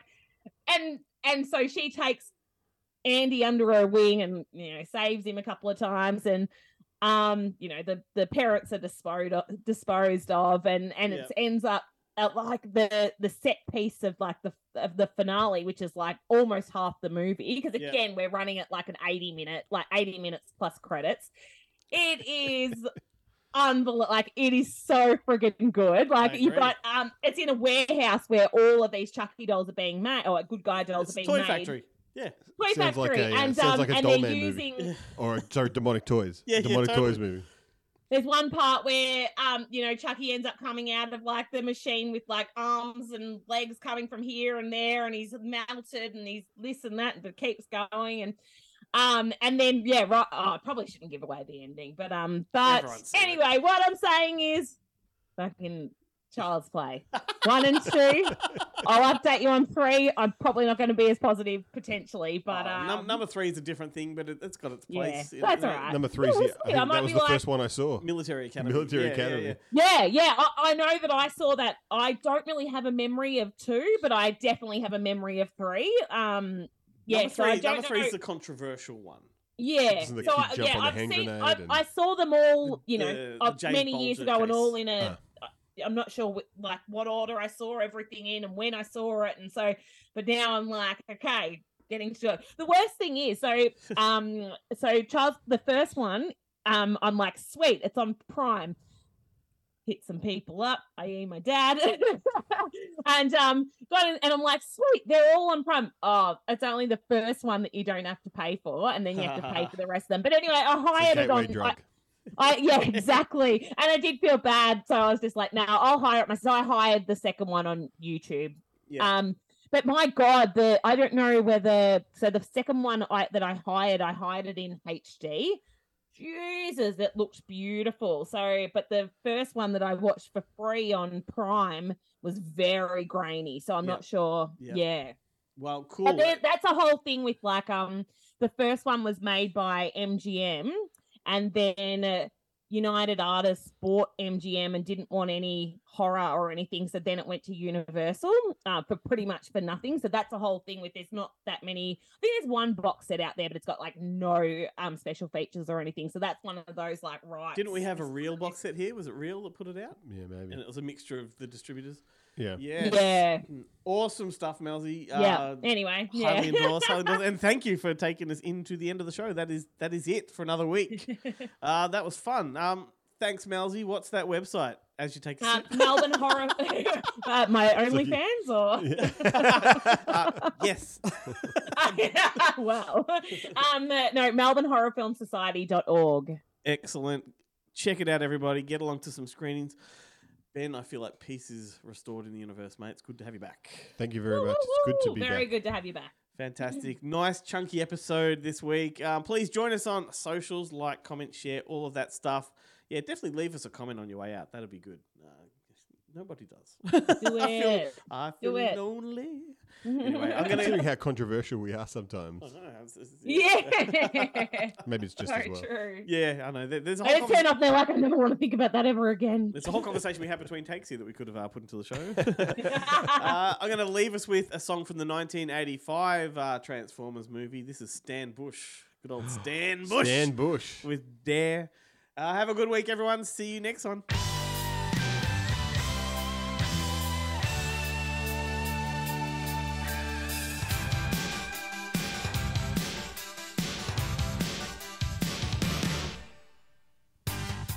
Sometimes when your hopes have all been shattered, there's nowhere to turn. You wonder how you keep going. Think of all the things that really matter and the chances